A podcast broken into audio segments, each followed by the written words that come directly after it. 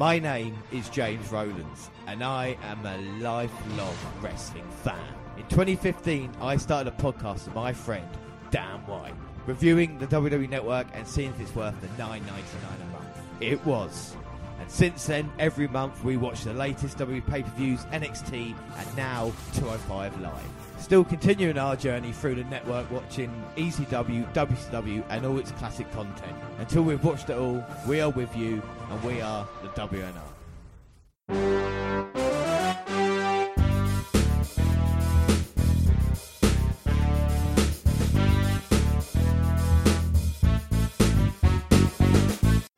Yes, hello.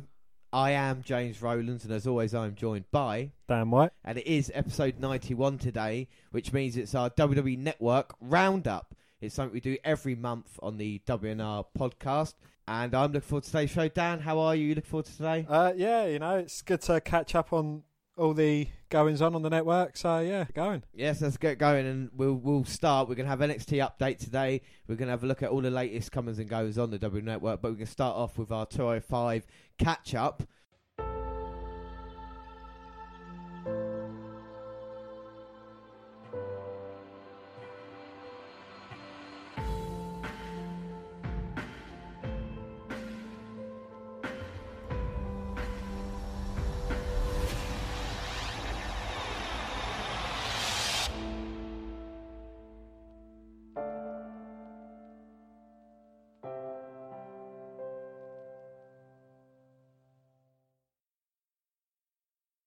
It's episode 10 of 205 Live, January 31st. And what does the show start with, Dan? It starts with a look at Neville's rise to cruiserweight king. Yeah, and like we say, he came in, he said he wanted to be Cruiserweight champion. He proved it at the Royal Rumble when he beat Swann.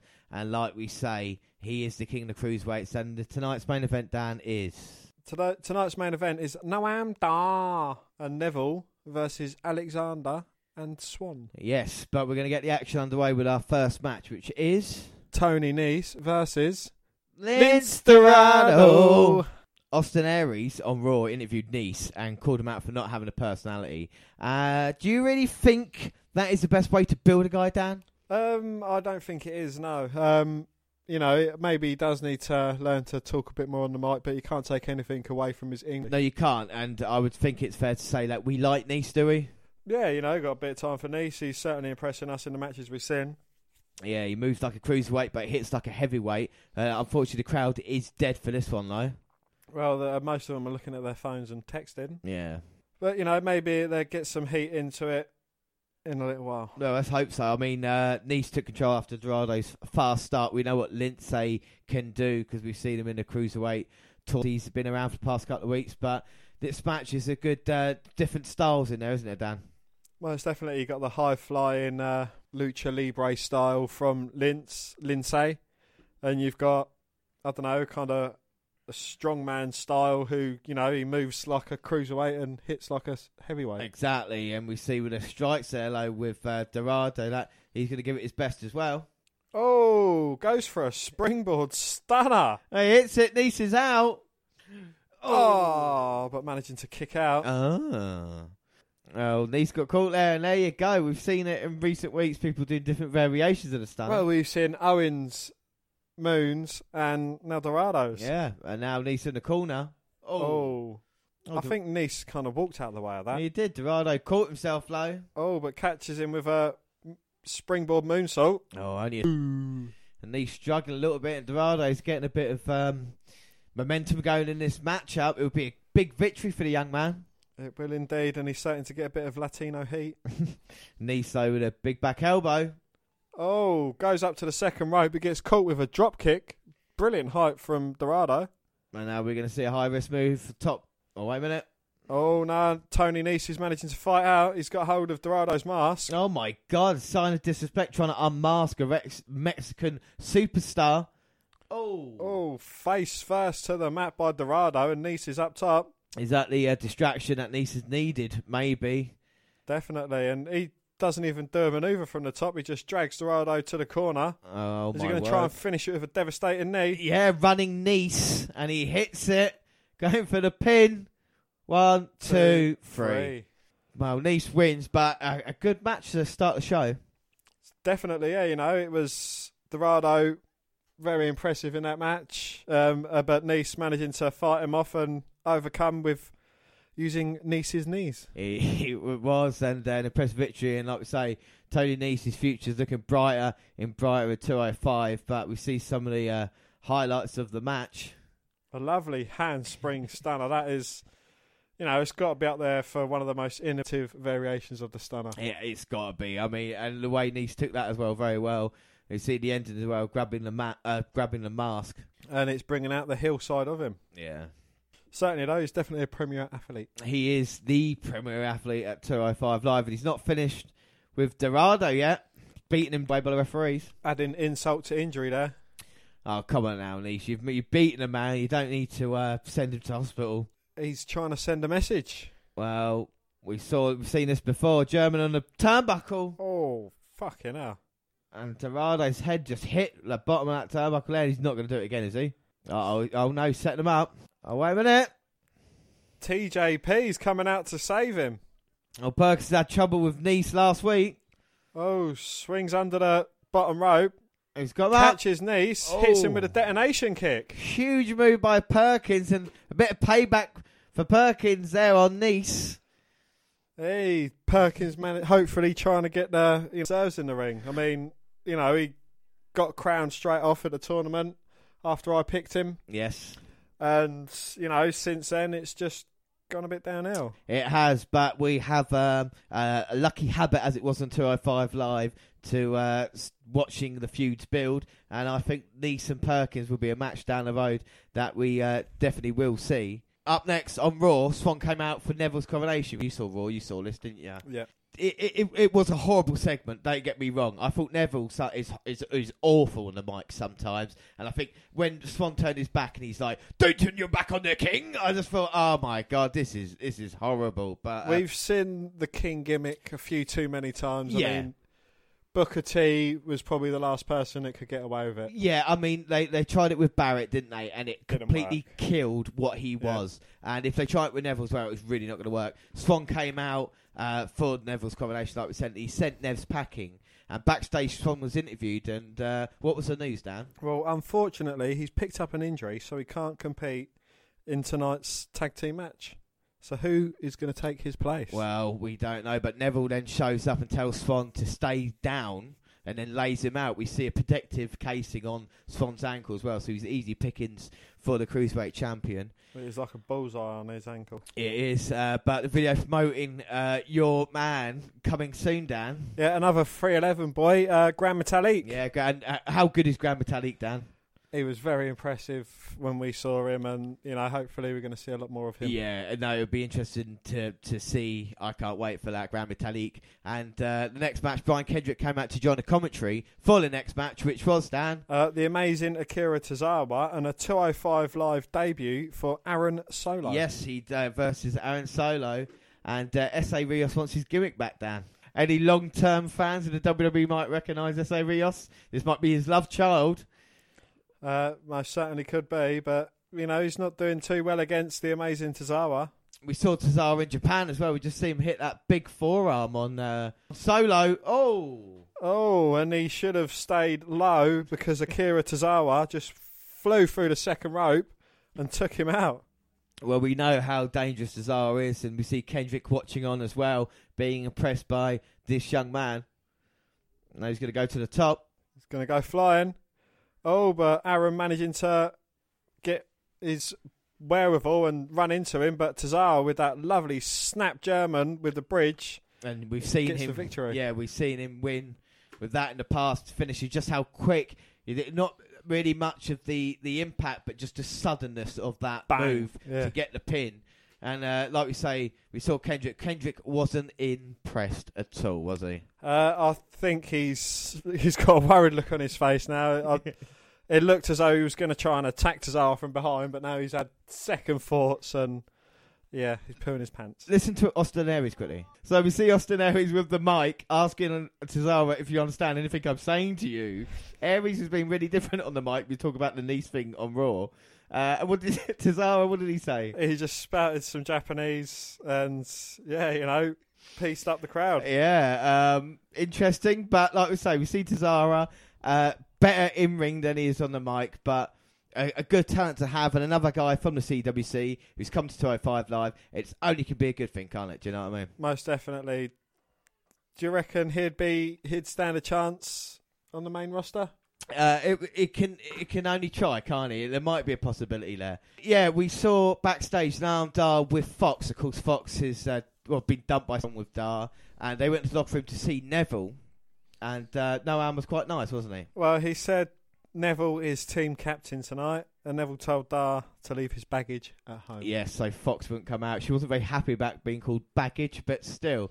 But it is the main event, and we see all we see uh, Neville coming out here with Noam Dar, called Cedric Alexander, and who is the partner of Alexander Dan? None other than Jack Gallagher. Yes, and yeah, you know, very he he's impressed us a lot. He has, and we we talk about, you know, uh, we've seen Gallagher make make an appearance in the Royal Rumble. Uh, fantastic there, wasn't he? And also three Brits in the match. Three, but yes, three three Brits, and it's great to see in a, a WWE event having that. You know, I, I, I honestly, yeah, it is. It's fantastic. And Gallagher now, do you think after his appearance at the Rumble, his appearances on Raw, and maybe with Swann's injury, this is Gallagher's time maybe for a you know a match with Neville or getting into the cruiserweight title scene? I don't, just look at the size of Neville. I mean, I don't know. He'd certainly be out wrestled by Gallagher, but you know, I, I think Gallagher would be outpowered by Neville. Yeah, you got to be difficult when we see Neville. We're going to see Neville and Gallagher go out for the first time ever on the WWE network now. You got to be careful Gallagher with a comedy gimmick, haven't you? You don't want to make him too comedy yeah. and not serious. You know, he's got to try and back well. The Daivari match, I think, worked well for him because we saw that vicious side of him, didn't we? You know, so definitely, yeah. I think it worked well, and tonight we're going to see how him and Neville square off. I think he's certainly got Neville's number. It'll be interesting to see. It's just a great uh, match, really, a great style in the ring. Of course, Alexander and Noam Dar's had problems with uh, Fox in recent weeks as well. So they've got a bit of heat going into this. Yeah. So yeah. Of course, Looking that... forward to seeing what Gallagher can do to the cruiserweight champion. Well, well, exactly. And if Gallagher and Alexander get a victory over Neville tonight, then they've got to be straight, you know, in the title picture, like we say. And Noam Dar, we know how sneaky he is. He might have something planned. Oh, you never know. Bastard. I know. Dude. You can never trust a Scotsman. You never. You can't. Oh, look at that though. Oh, and Jack Gallagher impressing us in getting out of uh, Neville's side headlock with a handstand and just walking backwards on his hands. I mean, yeah. you just can't beat Gallagher. It, no, it is great, and it will put Neville off his guard as well. Neville's got to try and quicken up. I think the speed advantage might help him. But like I say, Gallagher's so good. So would you rather have seen Gallagher in the Rumble, or would you rather have seen the return of an impending legend. Or, I, I, w- I would have had Gallagher in the Rumble over uh, a legend coming such back. as Kurt Angle. Yeah, I would, yeah, because it's it. Th- what the Rumble did wrong, uh, and they still did, is they looked. Uh, towards the future, and Gallagher was maybe the only guy who, you know, a lot of upside who actually debuted or came into the Rumble, and there was something to see. You know, yeah, you had Tye Dillinger, Apollo Crews, but again, you didn't have tag team champions, you didn't have, you know, Tyler Bate. Gallagher there showing his brilliant ability, but Neville holding on for the ride as well. Well, he's you know he's got the British style about him as Neville, so you know he, he can still go toe to toe with what Jack Gallagher can offer. And now tagging in the Scott Noam Dar. Yeah, Noam Dar. You talk about uh, look at Neville away, just looking at Dar going, "Don't fuck this up. I've got him down. Don't fuck it up."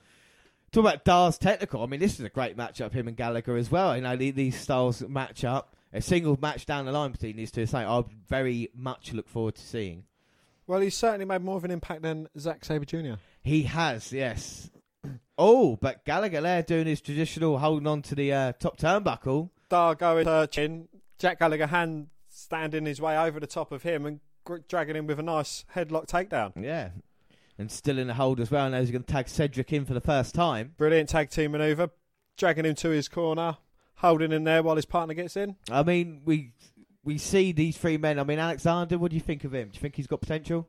We've we've not seen too much impressive from Alexander yet. Uh, you know, he needs to have uh, more of a profile match. You know, something to get his name out there, I suppose. Yeah. And, you know, similar with Noam Dar, they've they've both been quiet. They've got a bit of heat going between the two of them. So you know that might spark a storyline. But as we said before, you know it's still early days. Episode Yeah. ten of the 205 live. Not much fire can develop that early on. Yeah, exactly. And you've got to try and develop the characters as well. As we see, Dar and Alexander have had a really good chemistry of recent weeks, and Alexander's got the advantage at the moment. Uh, but talk about characters, we've got the extraordinary gentleman called Jack Gallagher. We've got the king of the cruiserweights there. Noam Dar at the moment's been making out as this kind of Scottish creep, as we know. Uh, Alexander's much really not going anywhere. It would be good to try and develop him a little bit, as we've seen with other people. You know, Rich Swann. Yeah, but you know, again, only one of these guys has been champion.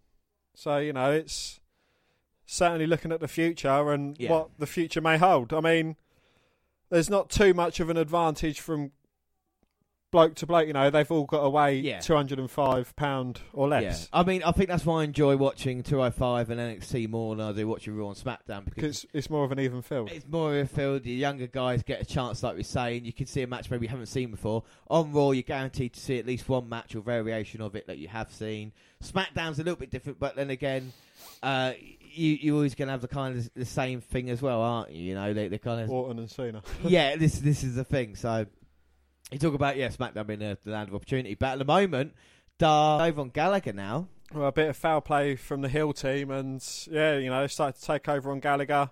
He has been in the ring for a long time, so you know, well, he hasn't. He's tagged out. But Yeah, but I mean, the, the punishment he's taken Yeah. in this match has been more than you know any of the any of the other guys. Plus, Alexander, like I say, has only been in a couple of times.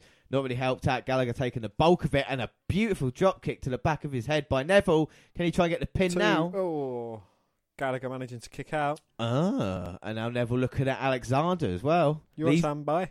well, of course, Neville beat Alexander, didn't he, uh, a couple of weeks ago on 205 Live?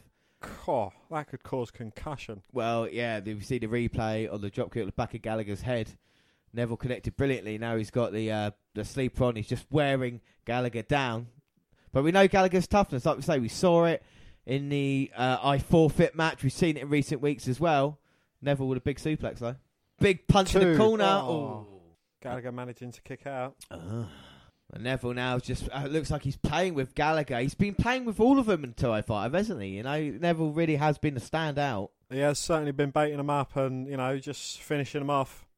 I think he's undefeated in 205. It is since coming back. Neville has been on such. He's beating everybody in front of him. Gallagher don't turn round. Oh, big drop kick from Neville off the top. Oh, This could be it. Gallagher's so shown his toughness. Get his shoulder up.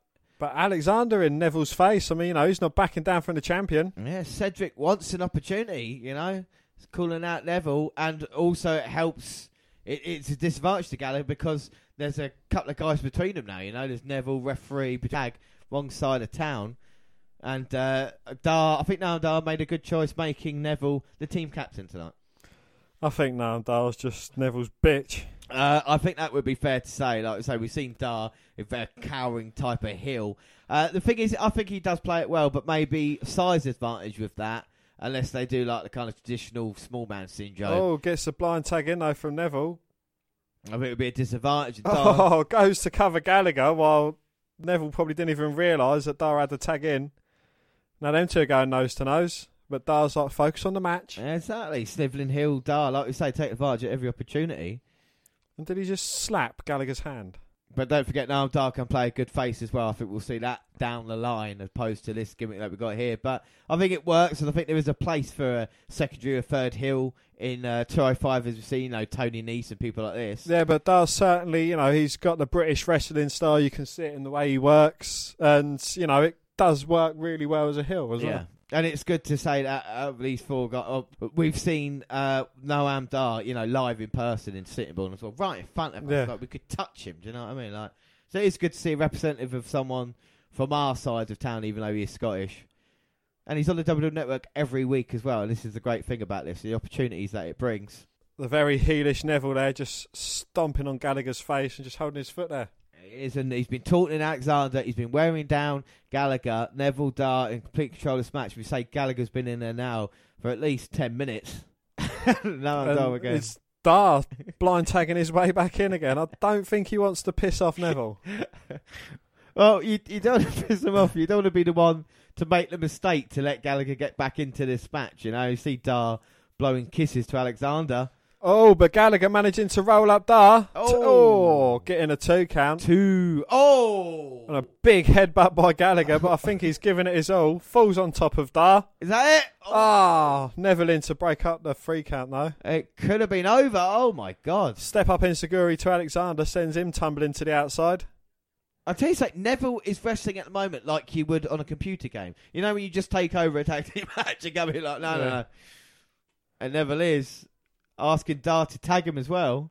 Dar has he been worked down too much to get across to his partner? Oh, but we see the replay of that headbutt. That's a fuck. That's the best headbutt in wrestling today. That one there, Jack Gallagher.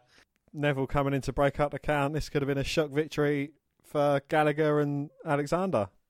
Oh, and now Dar's just trying to get over Gallagher. Like I say, any loss on Neville would be a huge surprise. Oh, big back body drop there by Gallagher sends Dar back to the mat.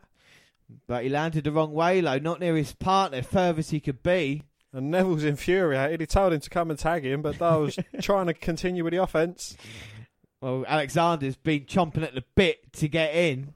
And Neville's pissed off with Dar and he just wants to finish this match up. Go, Jackie boy. I was going to tag Neville. Oh.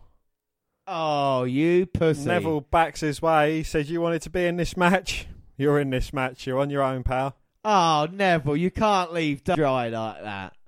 And it looks like he is. Oh, come on, you're meant to be the king of the cruiserweights.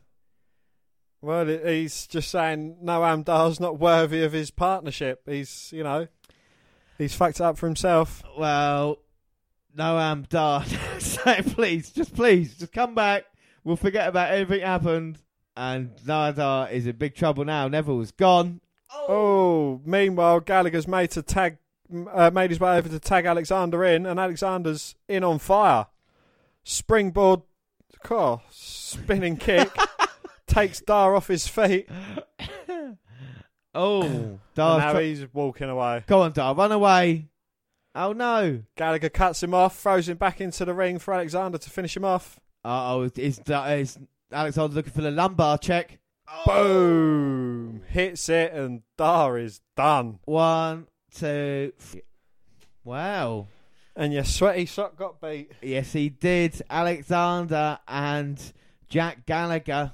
Fair play. Fair play. You know, they underdogs going into this match, got worked on the majority. Gallagher showed his toughness, tagged in Alexander, who finished it. Uh, never walks away. I mean, faults Dan. Uh, you know, I was blowing Neville up as a heel. Uh, it's given Alexander a bit of limelight, and Gallagher again looking as impressive as ever. Managed to take the beating from both Neville and Dar, you know, and still managed to stay in it by the skin of his teeth. Yeah, uh, fair play. Um, but that is it for the first episode of 205 Live. And we move on to episode. Eleven. And we're going to watch episode 11 from February 7th of 205 Live.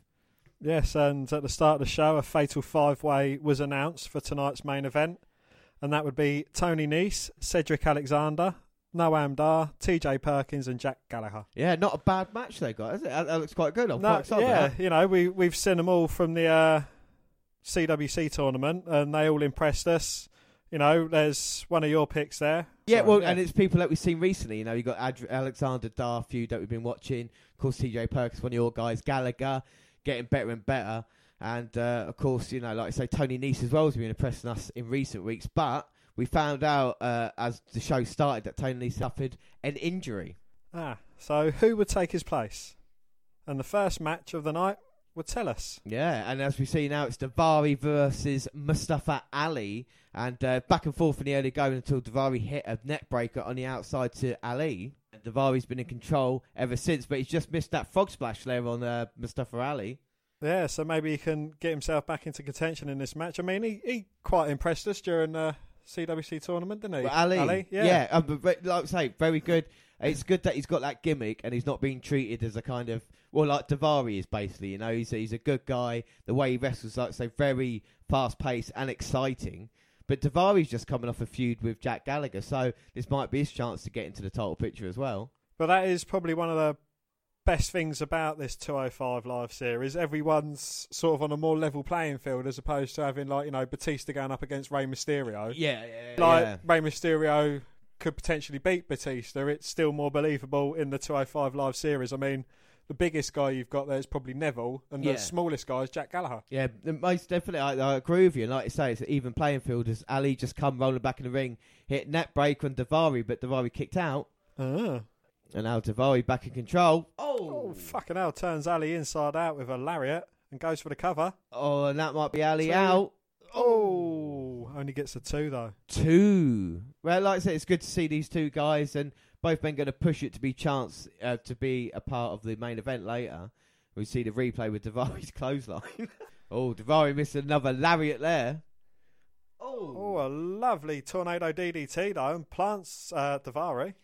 And Mustafa Ali, is he going to look to try and finish Daivari off here?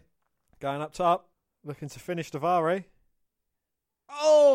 Oh, fucking hell. Inverted 450 and puts Daivari down. Fair play to that. That was a brilliant finisher. Well, fantastic. And Ali not only beats Daivari, but now gets his chance to fight Neville for the Cruiserweight title, being involved in that main event. And fair play, like I say, to Mustafa Ali. What did you think of the match? Uh, yeah, it was a good match. It was quite a short match, but, you know, still action packed, still told the story it wanted to. You know, both men going for a fatal five way spot to become number one contender. I mean, you know, certainly all on the line. Daivari was definitely impressive, as was Ali.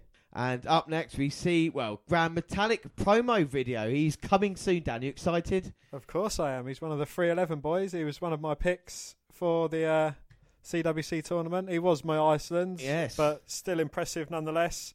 And yeah, you know, it'd be good to see him come back and kick some ass. It will be. And our next match is Leinster. Yeah, versus the Brian Kendrick. And Kendrick got on the mic uh, before the match started and he said he is the gatekeeper, Dan, you know? He is there to snuff out their dreams, with one exception being Tozawa. And he says he's got Tozawa's got a lot of potential and could become Lee protege, but we'll see how they get on in this match. And at the moment, Kendrick's taking control early on, but now looks like uh, Dorado's fighting back. And another Dorado's another guy we enjoy seeing on 25. Yeah, you know, as was Brian Kendrick as well. You know, he he had his heel persona going on, and yeah, it was very impressive the way he tore through the competition, and you know, unfortunately, not winning the championship, but you know, still impressed us throughout the tournament, and he's definitely found his feet into I five. Yeah, and it- it's good. And like we say, with storyline with Kendrick and Tazar wanting to be protege, and with Dorado being that kind of small baby face, you know, Mysterio esque as it was, but he can move in the ring, and we shouldn't confuse him with Rey Mysterio because Dorado very much his own man, and now Dorado's having a little bit of uh, got a little bit of fight in him. He's gonna go to the top. Oh, but Kendrick rolls through, goes for the cover, Oh.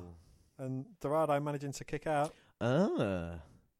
Uh, would this be a little bit of an upset if Kendrick was to be beaten by Dorado? Uh, yeah, I think. And a lovely springboard stunner there from Dorado. Oh, that's beautiful.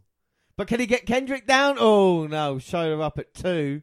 Two. And now Dorado's going to go up top and try and finish off Kendrick. Brian Kendrick's up to meet him with a forearm. Is he trying to rip Dorado's mask off? Looks that way, and uh, Dorado fighting off with a slap to the chest. Now is he going to try and finish off Kendrick? Went for the shooting star. Kendrick got his knees up. Oh. But only managed to get a two count there on Dorado. Two. And Dorado, oh, trying to catch Kendrick. Two. Oh, Oh, only a two count from him. two. I thought it was going to be a surprise roll up. And now Kendrick has got the fisherman's hook in. Oh, and Dorado tapping out.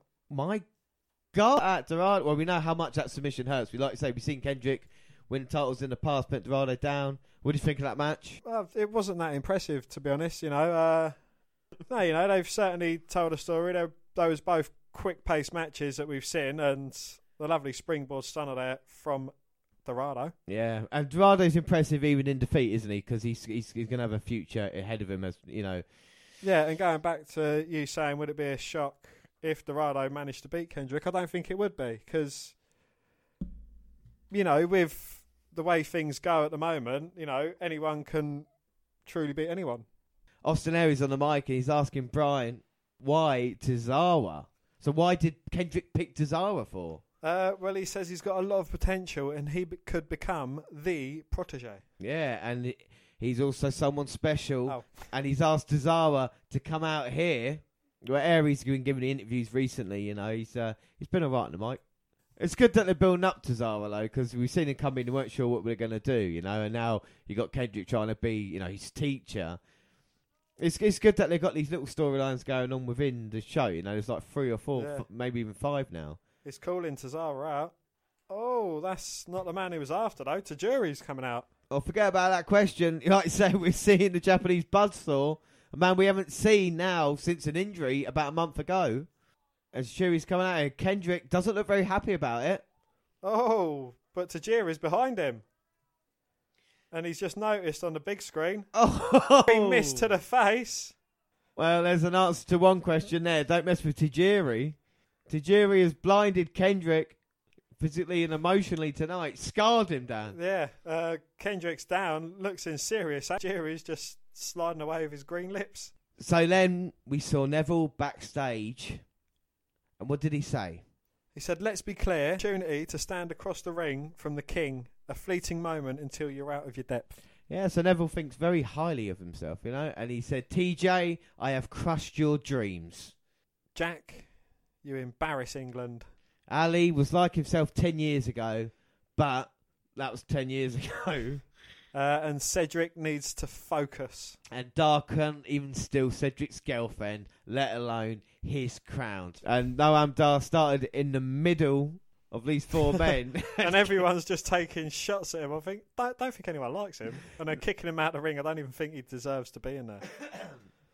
Do Well- you like what's become of Dar? I mean, you thought he was a hot prospect before he went into the CWC tournament, and I- I turned think- out he's a bit more of a joke than he is a. I think he's got potential. I think he's next in line after Neville as the top heel now on 205 Live. And everybody else at the moment, Dar's been live in action as we see Cedric Alexander throwing Mustafa Ali on Gallagher, drop kicking out the ring. Now, Perkins, what's your man going to do? Oh, he's getting caught in a back body drop there by uh, Ali, but manages to flip out of it, land on his feet, and he's taking both Cedric Alexander and Ali out. Oh, double Hurricanrana. Dar's already out on the outside, like I say, picking them apart. Now it's Perkins and Ali in the ring. Oh, hey. Dar trips Perkins. Gallagher comes round and big uppercut there to Dar. Fucking hell, full speed ahead. And Mustafa Ali drop kicks Gallagher off the rope as well. Perkins on the apron. Alexander back up on the other side now. Oh, sunset. Sunset flip and a powerbomb type manoeuvre there between Perkins, Ali, and Alexander. ring there. Alexander came in and now he's just flipped and he's got Perkins at Hurricanrana. And this has started off at a hell of a pace. It has indeed, yeah. Drop kicks Perkins to the outside. Oh shit! No, um, Dar's back in now. Well, at least 40% of this match is British. Yeah. Yeah, Jack Gallagher, of course, Cedric Alexander in the ring with Dar at the moment have had these problems. Like I say, Dar took away Cedric's girlfriend. Oh, Alexander going for the springboard, but Dar following him up, kick to the chest. Goes for Oh. the cover, but only a two. Two, I should say, it's an elimination as well. Ah. Uh, so, with the first man, obviously. Oh, obviously. Dar gets rolled up by Gallagher, but only gets a two himself. two. It's nice to see Gallagher and Dar. They match up quite well, even in size, didn't they? As Dar Yeah. takes uh, Gallagher down now. I mean, who is the? Well, we've got to call the action. We can't talk about anything else at the moment. Oh, I think Gallagher winning this would be brilliant. Don't get me wrong. Who's your favourite? It's got to be Gallagher at the moment. He's riding a wave of momentum, not only riding a wave, but also riding on the umbrella. He comes floating down like Mary Poppins and takes out the other four guys in this match. That was awesome. And this is what 205 Lives is all about. These are the five kind of main guys at the moment. He actually looked like he really enjoyed it, didn't he? Throws Dar back into the ring, trying to finish it one on one, or trying to eliminate one. oh, and he's got Dar. Oh, come on, son. Two. Two. Don't be the first one to be eliminated in this one. Uh, I want Dar to get elimination. Of course, my heart picks with TJ Perkins, even though he is a dabbing twat. yes. We talk about Dar's treatment. Perkins' treatment's been uh, really Oh, strange as well. Dar working on Jack Gallagher. And he Uh, spends too long showboating. And Alexander comes Oh. in and Lump- gives him a crunching backbreaker. Lumbar check, that's his finisher. And that's the elimination for Dar. Taunting too much Cedric, getting a little bit of payback. And Dar is the first eliminated. Mustafa Ali there is he scouting Cedric. Gonna try and put him down. Spinning heel kick attempt from Ali, but gets caught by Alexander. Is he going to go for his second lumbar check? Oh, and Ali there. Nice chop stopping that. Oh, fucking hell. Alexander turning Ali inside out with that. jumping suplex. Couldn't get the. Fuck it, I can't believe it. Couldn't get Couldn't get the pin, and yeah, Ali managing to kick out. Ah. I mean, Ali's already been through a match earlier on tonight, Fair play, Mustafa Ali. And now your man TJP back in trying to put Cedric away. trying to finish him, but gets rolled up. Only a two count there by Alexander. Yeah, Fico's next. yeah. Oh, springboard Pele kick. Knocking Perkins now against the turnbuckle. Cedric Alexander's probably been the most impressive guy in this match so far. Most definitely, yeah. I mean, Rich Swann hasn't even Well, Rich, Rich had a Swann's, look in. yeah, he's, he's got an injury at the moment, still recovering. Oh, Alexander taking out Jack on the outside. And you could argue maybe Kendrick to be in this match, but apart from that, that's what you're saying. You've got the uh, kind of got the guys here, and Alexander going to the top. Alexander do- drops Perkins off the top with a headbutt. Oh no, I'm Dar. Oh, takes out Alexander. I mean, he's been eliminated from the match, yet he's still trying to participate. What kind of weirdo is this Scottish man? And what is his problem with Alexander? I mean, surely Don't call me Shirley. he's already taken his girlfriend. You know, he doesn't need to worry about him, but he must have a problem. Maybe Dar wants to be like Alexander. You know, Perkins has got Alexander now. Detonation kick there. and Perkins gets Alexander down and eliminates him. I mean, an assist there to Noam Dar. Helping out my man. Yeah, but now we've turned this match into a threat with Gallagher, Mustafa Ali. Per- oh, but it's Gallagher and TJP. Of course, like I said, Perkins, former cruiserweight champion, the only one in this match now to have that experience. Oh, Jack Gallagher's got Perkins up in electric chair. Ali off the top with Oh. a crossbody. Perkins managing to kick out. Ah. I mean, two wrestlers can't even take out TJP. Stop it now. I mean, TJ Perkins, if he wins this match, he'll be a worthy adversary for Neville, won't he? I mean, we've got to say that. well, I think anyone that lasts longer than Dars. Yeah, but Dar and Alexander's, they, they've not finished just yet, have they, as we know. But you talk about Mustafa Ali's toughness to have a match early against Daivari, now being here, strong out of the, two, out of the three. Well, I think the Dar Alexander thing was just probably to heighten their feud. Yeah, yeah, most definitely. And Ali rolling in now. Oh, Oh. neck breaker on Gallagher. Going up top, probably looking to hit his inverted 450. And he's going to try and put him away now. And Gallagher could be in massive trouble. Oh, Gallagher rolls out the way though, and Ali hits nothing but canvas. Well, you say all or nothing. I think that was nothing. Oh, he made him tap out with the armbar. Ali had no choice but to tap out. Oh. And Perkins and Gallagher. It's going to be one of these two men. Well, the two guys you said you wanted My head it. and my heart. Who are you going for now? Only because he's not getting what he deserves, Perkins, I think now. All right, fair enough. That's fair enough. I'm going to go for Jack Gallagher just to, you know, shits and giggles. I never want to Noam Dar anyway. no, I'm not shit. Both men now have ta- had it taken out of each other. Gallagher's got that kind of look on his face. He's more like inquisitive than it was anything else. Oh, else. and a big back elbow there from Perkins, trying to finish Gallagher, but the headbutt to the chest in response. One of the best headbutts in the business. Fucking hell. Oh, but Perkins goes low, takes out Gallagher, sends him to the mat. And this, I mean, I'll, I'll challenge anybody when you get into a match like this. Anything else on Raw, on SmackDown, anywhere with these two guys like this, it just it feels good. I'm enjoying it. It's a good match. Well, it's a well-known wrestler in Perkins, you know, a more well-known wrestler in Perkins going against like Jack Gallagher, who the fans just love. I mean, when he come out of the Royal Rumble, it went fucking mental. Yeah, now Gallagher's caught Perkins' leg, but Perkins, Turns it round.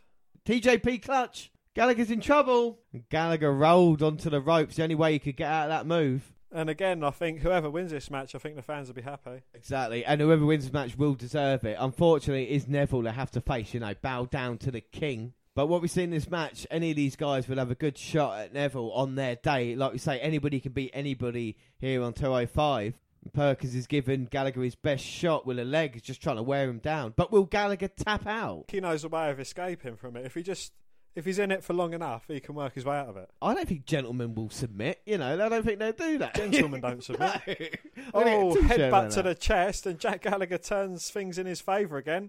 Oh, one-legged man, but still hanging in there, literally. Perkins trying to tip him outside, and Jack Gallagher doing his headstand in the corner. oh, but Jumps over Perkins, but that toll on its legs just too much for Gallagher. Oh, like you say, a bad leg, big got kick. Jack Gallagher responds with a headbutt to the chest and falls on top of Perkins, but Perkins just managing to kick out. Ah. If Perkins didn't have the elevation on that detonation kick to hit Gallagher with it, he would have bounced off the rope so much. As you see replay here to manage to hit the headbutt. Detonation kick Gallagher. It's a bit like Dean Ambrose say when he goes back into his Yeah. fucking lariat. But like I say, the viciousness of that headbutt and nearly getting it done. Oh. Showed up at the last second. That might have broken Perkins' nose. Both been getting up after that hellacious. Headbutt and detonator kick. Yeah, And Perkins going for another detonator kick, but Gallagher sliding down, headbutting him to the chest again. I mean, he must have stopped his heart on one or two occasions with that. He- Not only that, Gallagher is using his head in a situation like this, and this is the best thing to do. If his legs don't work, and then just fucking throw everything you got. Oh, and that running drop kick in the corner. Perkins is down. Two, three. Hey! And Gallagher wins. Fucking fair play to you, Jack Gallagher. Perkins, hell of an effort there, but Gallagher got the win. Fantastic effort. I mean, what did you think of them? Are you pleased for Jack Gallagher? I am very pleased for Jack Gallagher and Perkins. Even though he lost the match, I think he performed brilliantly in you know in this whole elimination match. You know he definitely deserves to be up there in the title picture again. I think definitely with Perkins, you need to get that. To, you can see in the ring how good he is, especially the effort in the CWC and in this match just now. I mean, they had a it was it's fatal five way. They turned it to a singles match. I, you know what I mean? With these- happily watched the singles match. yeah, yeah, that's how good it was. I'm very pleased for Gallagher. We talk about character. Gallagher's got that, and he's been with no Rich Swann about. He is next in line to Neville now, Oh, yeah. and to be to, for Gallagher to be treated not like a comedy character, serious threat to Neville. I want to see the confrontation between the two, and like we talked about, two British guys fighting Oh, yeah. for the title. yeah, no, that's you know it's very patriotic. Uh, honestly, uh, it was great. All five men really delivered. It's the best main event that two or five have had. Maybe not that much a surprise by that, but it just makes you want to see what's going to happen next, really, isn't it? You know, and we will because the February 14th edition of 205 Live, episode 12, we're going to watch right now. And what else will we be doing on Valentine's Day? Yeah, exactly. We were not going to. We're gonna we're watching the thing we Yeah. love. Exactly. We're, we're with the people we love watching the thing we love. We see at the start a recap of last week's main event, but a huge main event made for tonight, Dan. Yes, it's Perkins versus Neville. Before that, we've got Noam Dar who started the show. But he is going to be ac in action versus the returning. Rich Swann, and we haven't seen him since his injury after the Rumble. Yeah, how would he how would he fare against the Scottish supernova, eh? And Richie Boy took the mic before the bell, and said he's going to dedicate this match to Alicia Fox. but she can't handle this. I said she can't handle this. we start the match off, and Dar tried to take the technical route, but was matched up by Swann. Think about how the injury might take uh, effect with Rich Swann been out for like say a couple of weeks now, coming straight back going against Noam Dar, who has been consistently on 205, hasn't he? Since it really began, you know, with the Yeah. Alicia Fox storyline. She's looking on, and Dar saying to Fox, "Yeah, it's all about you and me." And it is Valentine's Day, so it's nice to see Noam Dar and Alicia Fox together because you know it's love. Well, Dar's fully in control. I mean, Dar likes to work on the arm, doesn't he? He likes to bend the hand back and the fingers. Well, he's he very works on the fingers. he is. He's very, very technical. He he will isolate a part of the body and work on it. You know, He- he'll he'll bear down, and we see him taunting here.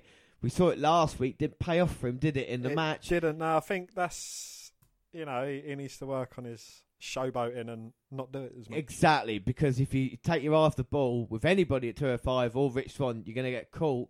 At the moment, Darlow with the headbutts. Let's see, offense is nice as well, isn't it? You know, short uppercuts. Oh, and I say that gets caught. Oh, Rich Swann with a backslide, but Oh! Dar rolling through, but getting met with a kick to the head. I heard down. that. I heard that kick from here, Dan. Or can the former cruiserweight champion put down Noam Dar tonight on his return to 205? And he's feeling it with the clotheslines and the kicks now. Oh, but Dar dodging what looked like a head stomp or something, catching uh, Swann's foot, going for the ankle lock. Well, now Dar's got a little Kurt Angle inside him as he goes for the ankle lock. Can he make Swann tap out? oh, but Swann sending Dar to the outside. And now Fox checking on her man, making sure he's all right. Oh, but Rich Swann coming up behind Fox. And is Dar using her as a shield? oh well, he managed to evade Swann on the outside and slide into the ring. Rolls up Swann, and I think the ref caught him, but didn't even do anything about it. no. Oh my God, what a huge rabid, Rabid lariat. lariat. And there with Noam Dar absolutely going up his upside his head with Oops that. upside the head. It really was, yeah. Now Dar, if he can beat Rich Swann, I tell you, he's due. if he can beat Rich Swann, it means he's probably beating someone in 205 Live. yeah, right. he's not the best record, right? What he has won himself a girlfriend. He, well, yeah. But every time it looks like Swann's getting a bit of momentum, Dar reverses, Oh, Frankensteiner off the top rope though, and Swann's looking to climb. and he's on the second rope now. Bang! Oh, hits the Phoenix splash, And that's beautiful, and that's free. and that's no wins for Noam Dar. Dar was very impressive, and I think that kind of finish came just out of two moves, didn't it? You know what I mean? Yeah. Rich Swann, It was all Noam Dar, then Rich Swann turned it on in the last couple of minutes of this match and won it. yeah. But I, I do think it was a good match, and I don't think Noam Dar can have bad matches, as we've seen well, recently. to be fair, he dished out the punishment for the whole match, and after about 30 seconds of Swann offense, Dar was beaten. So it does make Dar look a bit bad. that's the WWE's fault, isn't it? It's not Dar's problem. We've seen he's a good wrestler as he is, but he's not being used right at the moment. But let's not think of that. Let's move on. We've got a hell of a night in front of us, and up next we have got the debut of. The 311 boy Gran Metalik. And of course, Metalik made it to the finals of the CWC, going up against Drew Gulak. Yeah, he's going up against Drew Gulak in this match. As they losing to Perkins in the final, and Gulak straight away. They shook hands, but he's going to work over Gran Metalik. Yeah, and it- it's also good to see Drew Gulak back as well. We've not seen much of him in recent weeks. So Yeah, he's been the kind of the jobber to the cruiserweight stars, hasn't he? Really He has, on yeah. uh, on Raw and, and programs like this. Of course, Tony Nese getting an injury, and that's where Gulak, who he was teaming up with as well, he's going to try and put Gran Metalik down. But I wouldn't uh, underestimate him. Fucking hell! Oh, a springboard backflip there and Oh, dodging underneath uh, Gulak, but getting caught up in the second rope there. He was going, I think his foot slipped. well, it is live. You know, we got to say that you know mistakes do happen. Metalik first match on 205 How can you tell it's live? Is it the fact they got it in the left corner, or is it that they got it in the right corner? or in the middle of the screen as well when you look at it. but Metalik going to try and fight back after that uh, slippery start. Goes springboarding off of the second onto the top and then straight over, takes uh, down, and then a nice head scissors takedown. And Metalik- Metalik is on fire. He is. He's definitely feeling it. He's going to go to the outside. Oh, went for a helo and then looked like he was going to fly, but hesitated at the last minute. Well, I think Gulak was trying to get out of the way, and he's not having it now, is he? He's, he's trying to think of a game plan maybe to get back into this. But Metalik, a man his size, flying around, he's on the heavier side of these kind of masked luchadors, aren't they? You know. Yeah. But another 311 boys. So now you've got your your guys into play, haven't you? You know, you've got your CN on the NXT representing, and Gulak there stopping himself on the top rope, but Metalik using that top rope as a friend, bouncing down. And this is proper lucha libre by Metalik, keeping hold of the armbar as well. Metalik springballs onto Gulak, but Gulak puts his foot up. And this is a debut as well, so he wants to be impressive. Could Gulak cause a surprise? Oh, and a baseball slide sends Metalik to the outside. as Gulak now is tying up Metalik with the gory special, I think that is. Head oh goes for like a helicopter spin and throws him by his head. Well, you don't see that move that often because of how dangerous it is as well. If you really think about it, Gulak supporting the back of the head on his Yeah. shoulders. but there's probably only a certain amount of wrestlers that could actually get away with doing that manoeuvre. And Yeah. Drew Gulak is obviously talented enough to be able to do it. Yeah, unfortunately for Gulak then, he just runs into the second turnbuckle. I think Metalik hit the drop toe hold, and now can he get back he into made that this? sound as if Gulak was really clumsy then. He just threw- ah, I'm winning! Nuts! Oh, Metalik, no, with the forearms. He's trying to fight back. Springboard. This time he doesn't slip. Crossbody. Oh, and sends Gulak to the outside, but he lands on the apron. But a step up enzuigiri makes sure he goes down to the mats below, and there's this Metalik's chance to go flying. It might be. It's a bit slow motion at the moment, isn't it? They're kind of doing it slow to make sure they don't muck up the moves. Oh, and a springboard from the inside, sending Metalik out and on top of Gulak. I take that back because that second rope over the top is one of the, the hardest things to do as well. Well, he's got to push his foot back as well as send his momentum over. Yeah, and he did it beautifully there. Thank fuck he didn't choose that one to slip yeah, on. exactly. Yeah, uh, Gran Metalik dies on his debut, unfortunately. Oh, is that the Metalik driver, Dan? The Metalik driver spinning round and slamming Gulak down, getting him the victory and the free count. Well, there you go. Metalik on his debut, beating Gulak. What did you think of that? Yeah, you know, it was it was quite slow paced, but I think that helps to show off what Metalik can do. And more slower paced Gulak, who's more of a technical wrestler and does things at a slower pace. Yeah, it worked out all right. Yeah, it weren't too bad in the end, was it? Yeah, like I say, a little bit uh, at the start, a little bit slow motiony, but Metalik, he's going to get better in the upcoming weeks. This is just the start of this. It's a finalist of the CWC, so it means WWE have got big plans for him. And we move on. And backstage, uh, it's Tozawa. Kendrick's there now has just come up to Tozawa in the locker room and says, if you want to be his protege, and let's see what Tozawa says. Well, we hear Tozawa. What did he say, Dan? I don't care about his offer of being a protege.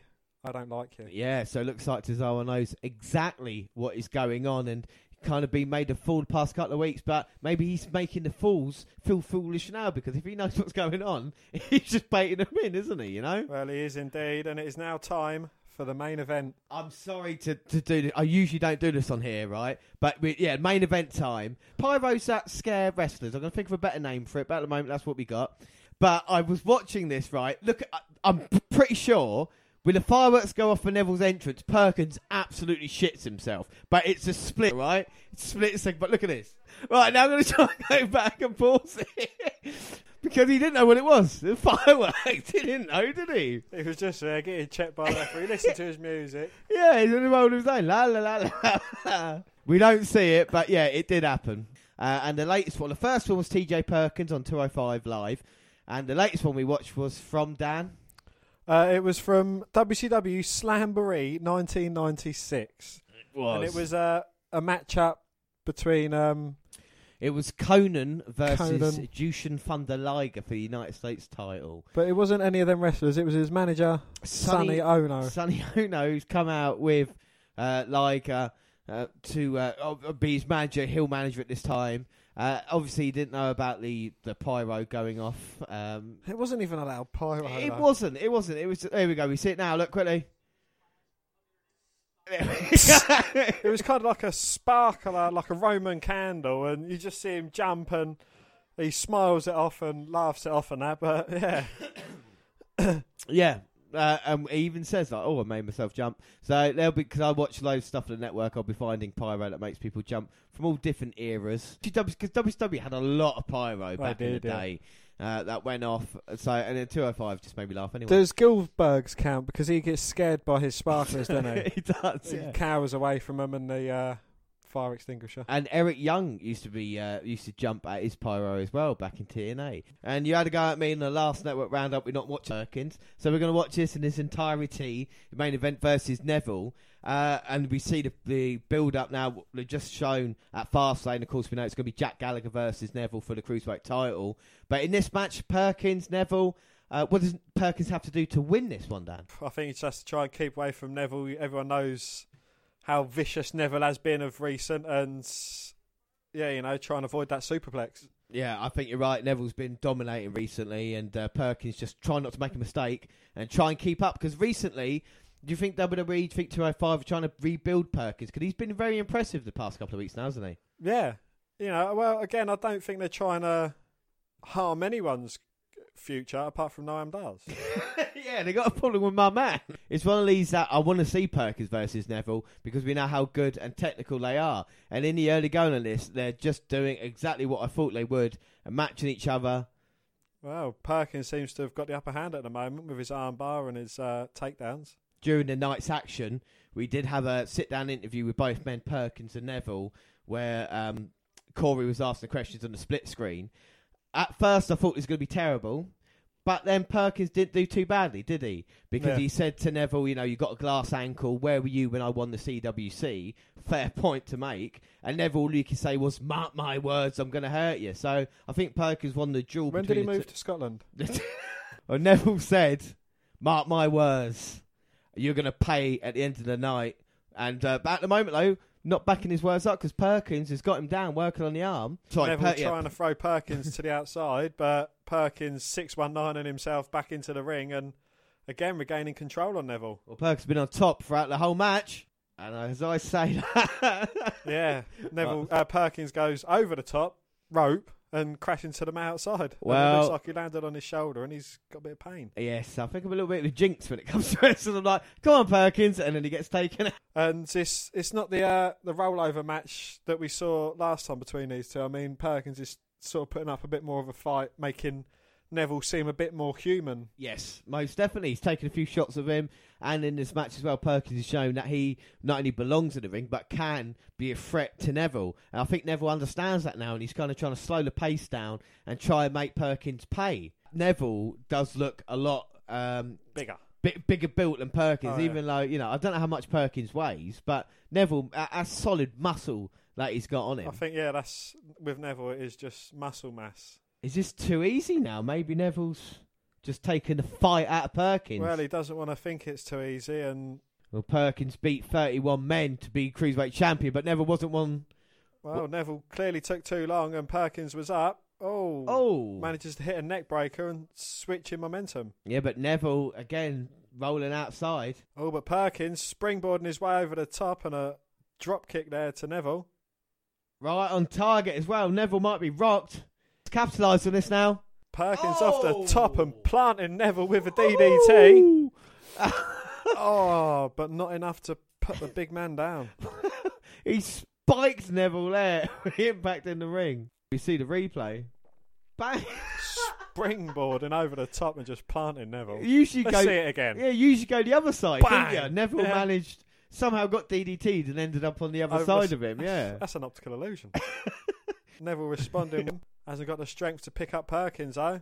Oh. hits that cross arm breaker. Well, it's the one that made uh, it made Mustafa Ali tap out last week, but Neville trying to roll through. Oh my word! Referee's counting the shoulders when the shoulder was clearly up. The middle of his back wasn't even touching the fucking mat, let alone his fucking shoulders. That referee needs fucking shooting. but Neville, look at the power picking up Perkins. Trying to break it and managed to power bomb Perkins down. Is the referee going to count him now? Yeah, come on, he's got his foot over his leg. But Neville taking a lot of punishment here from TJ Perkins. Perkins is still in this match. Could go either way now. Well, again, you know, it's humanising Neville a bit more. And Neville maybe showing a little bit of respect to Perkins there, you know, just face to face. Oh, yay nay punches going off. Oh my god. Oh no, Perkins getting Neville up onto his shoulders, but Neville fighting out, spinning heel kick to the midsection. Oh, but runs into a spinning heel kick straight to his big chin Anything you could do, I could do better. That's what Perkins says. and follows up with a big elbow in the corner. Now, can Perkins capitalise on this? Neville's down. He's going to the top. So many ways Perkins can win a match, you know, with the clutch or with the detonation kick or now on the top rope. Is he taking too long, though? Oh, Neville managed to get his way up and his devastating superplex. Can he finish Perkins with it for a second time? You said, Dan, he's got to avoid this. Can he on the top oh, now? looks like he's managing to fight his way out. He has to, otherwise this will be over and done with. Plants Oh! Neville. Neville, big ears. Neville face first into the canvas. Perkins primed up top, going for a Frankensteiner, but getting caught by Neville. Oh, he's getting a body stretch on, but gets rolled up by Perkins, Oh. who nearly gets the victory in very cheeky manner. Fucking hell. And yeah, like you said, Neville nearly caught out there trying to be too smart himself. But Perkins trying to hang up Neville, but ends up getting hung up himself. That was very clever by Neville getting out of the way. And oh my word. Step up enzuigiri. I eh? know, And Neville's got the, like you said, the, the body stretch across for Perkins. And will Perkins tap out? Oh, and he taps, but Neville's not relinquishing the hold. Oh, come on now. The referee can't get Neville's grip open, but manages to relinquish the move and, yeah, beats Perkins, but he pull up a hell of a fight. He did. Perkins had nowhere to go. And like you said, really impressive in that one. He's got chewing gum in his hair. He, who has? Neville. Oh, has he? Dirty bastard. But Perkins, like I say, excellent effort. Couldn't do anything else. Oh, but what's this? Yeah. Gentleman Jack has made his entrance. Oh, he's suited and booted. He's coming and out here. carrying with William number three, William the third. Gets met by the boot of Neville though. Neville picks up his umbrella, Oh no, not William. Oh my throws word. it down the entranceway, Oh, but, but- runs into an uppercut. He took his eyes off Gallagher. Go on, Jackie boy. Go on, son. Oh, a headbutt sends Neville crashing down, and well, you don't want any more of that, and walks away. That's what I'm talking about. Gentleman Jack there sending a message. And look ah, at this. that's a lovely sight. that suits him actually. It, it does. It really does. Cruiserweight Championship belt over Gallagher's shoulder, saying, This is mine in just a couple of weeks. But what a great way to enter 05, Dan. It's been a very exciting 205 live, and yeah, I've enjoyed every minute of it. Yeah, no, it, it's been great. We've seen uh, three big matches here tonight as well. I think it's one of the best episodes we've seen of 205, to be fair. Well, yeah, uh, you know, and team that with last week's episode, you had the Fatal Five Way, which was brilliant in itself. Yeah, it was all good. It really is, and it is two weeks before uh, Fastlane. And last night on Raw, Dan, we had the contract signing. We did, yes, for the Cruiserweight Championship match. Gallagher brought tea and biscuits, uh, which I thought was quite a nice touch. Seeing English gentleman, you know it is. He was definitely a gentleman, but Neville was pissed off, and he's like, "Are you for real?" He's like, "You know, you're just a cartoon character, probably similar to Mr. Bean, I'd say." and also that people were laughing at him and not with him. And Jack, though, to his credit, said he's not acting like a gentleman. He is. They had a little brawl, and then Neville backed down from an umbrella wielding Jack. And they did. And the first match here tonight, so that was the opening promo we saw. First match now, Dan, is The Brian Kendrick against Tozawa. the match just started. Um, you know, again, we've seen the little storyline building up between these two wrestlers as well. You know, the Brian Kendrick wanting to take Tozawa under his wing and have him, you know, be his mentor basically.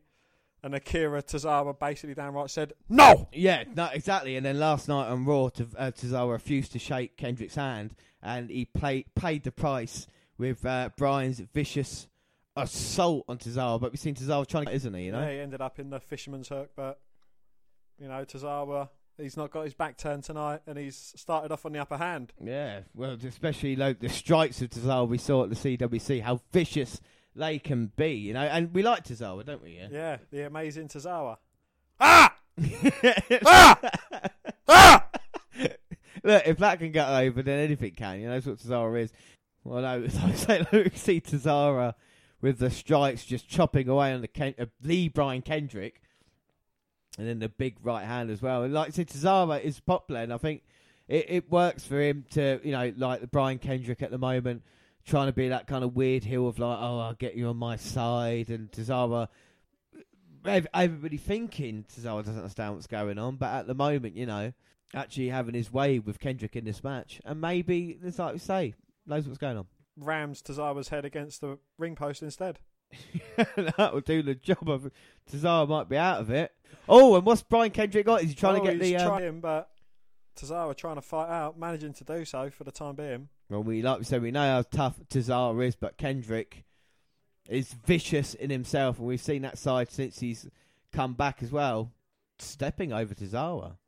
Yeah, but again, can you take him as seriously, seeing as though, like, I don't know, he's, you know, like when you get a dominating male, and it was The Brian Kendrick, and like along comes a stronger lion in Neville, and just kind of being for top spot, and The Brian Kendrick's left fighting with the, I don't know, the younger guys. Yeah, you know, no, I, I, I, I think I think you're right, but I think uh, Kendrick, I think this is the right position for him at the moment. I don't know if he'll ever have another title run again, you know, but I think helping the youngsters out, especially like Tozawa, because there might be a language problem and stuff like this, it, it will help him on 205. Because at least the roles, you know who's a good guy, who's a bad guy in this one, don't you? You know, Yeah, trying to fight out from Kendrick's assault.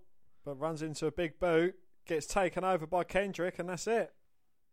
Oh, Tozawa, though, he's got his hand there trying to stop the uh, fisherman's hook. Must have Oh. scouted that. Wow, escapes Brian Kendrick's uh, f- submission.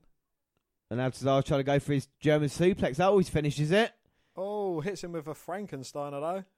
But Kendrick running to the out- rolling to the outside. Big right hand from Tozawa sends him crashing to the mat below. Ha! Ha! Ha! No, Cesaro there with a huge Is it a kamikaze dive if he does it? On the outside to Kendrick. And now Kendrick trying to get away. Oh, he's going under the ring. Oh, maybe there's going to be another Brian Kendrick under there, you know, like they did with Doinks. well, Kendrick threw Tozawa into the apron. Tying his ankle up in like the elastics that secure the apron. Well, the referee's counting as well. What's he up to? Eight. Cesaro can't get in. there you go. Kendrick wins by count out. Wow. What did you think of that, Dan? Well, you know, it's displaying Kendrick's dastardly heel tactics, and I think, you know, it's quite an ingenious way of doing it as well.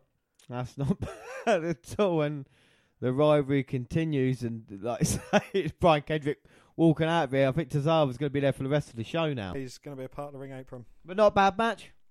No, you know, it was a good back and forth. I think it's le- definitely left it open between the two of these guys. Tozawa's definitely going to want to get some retribution.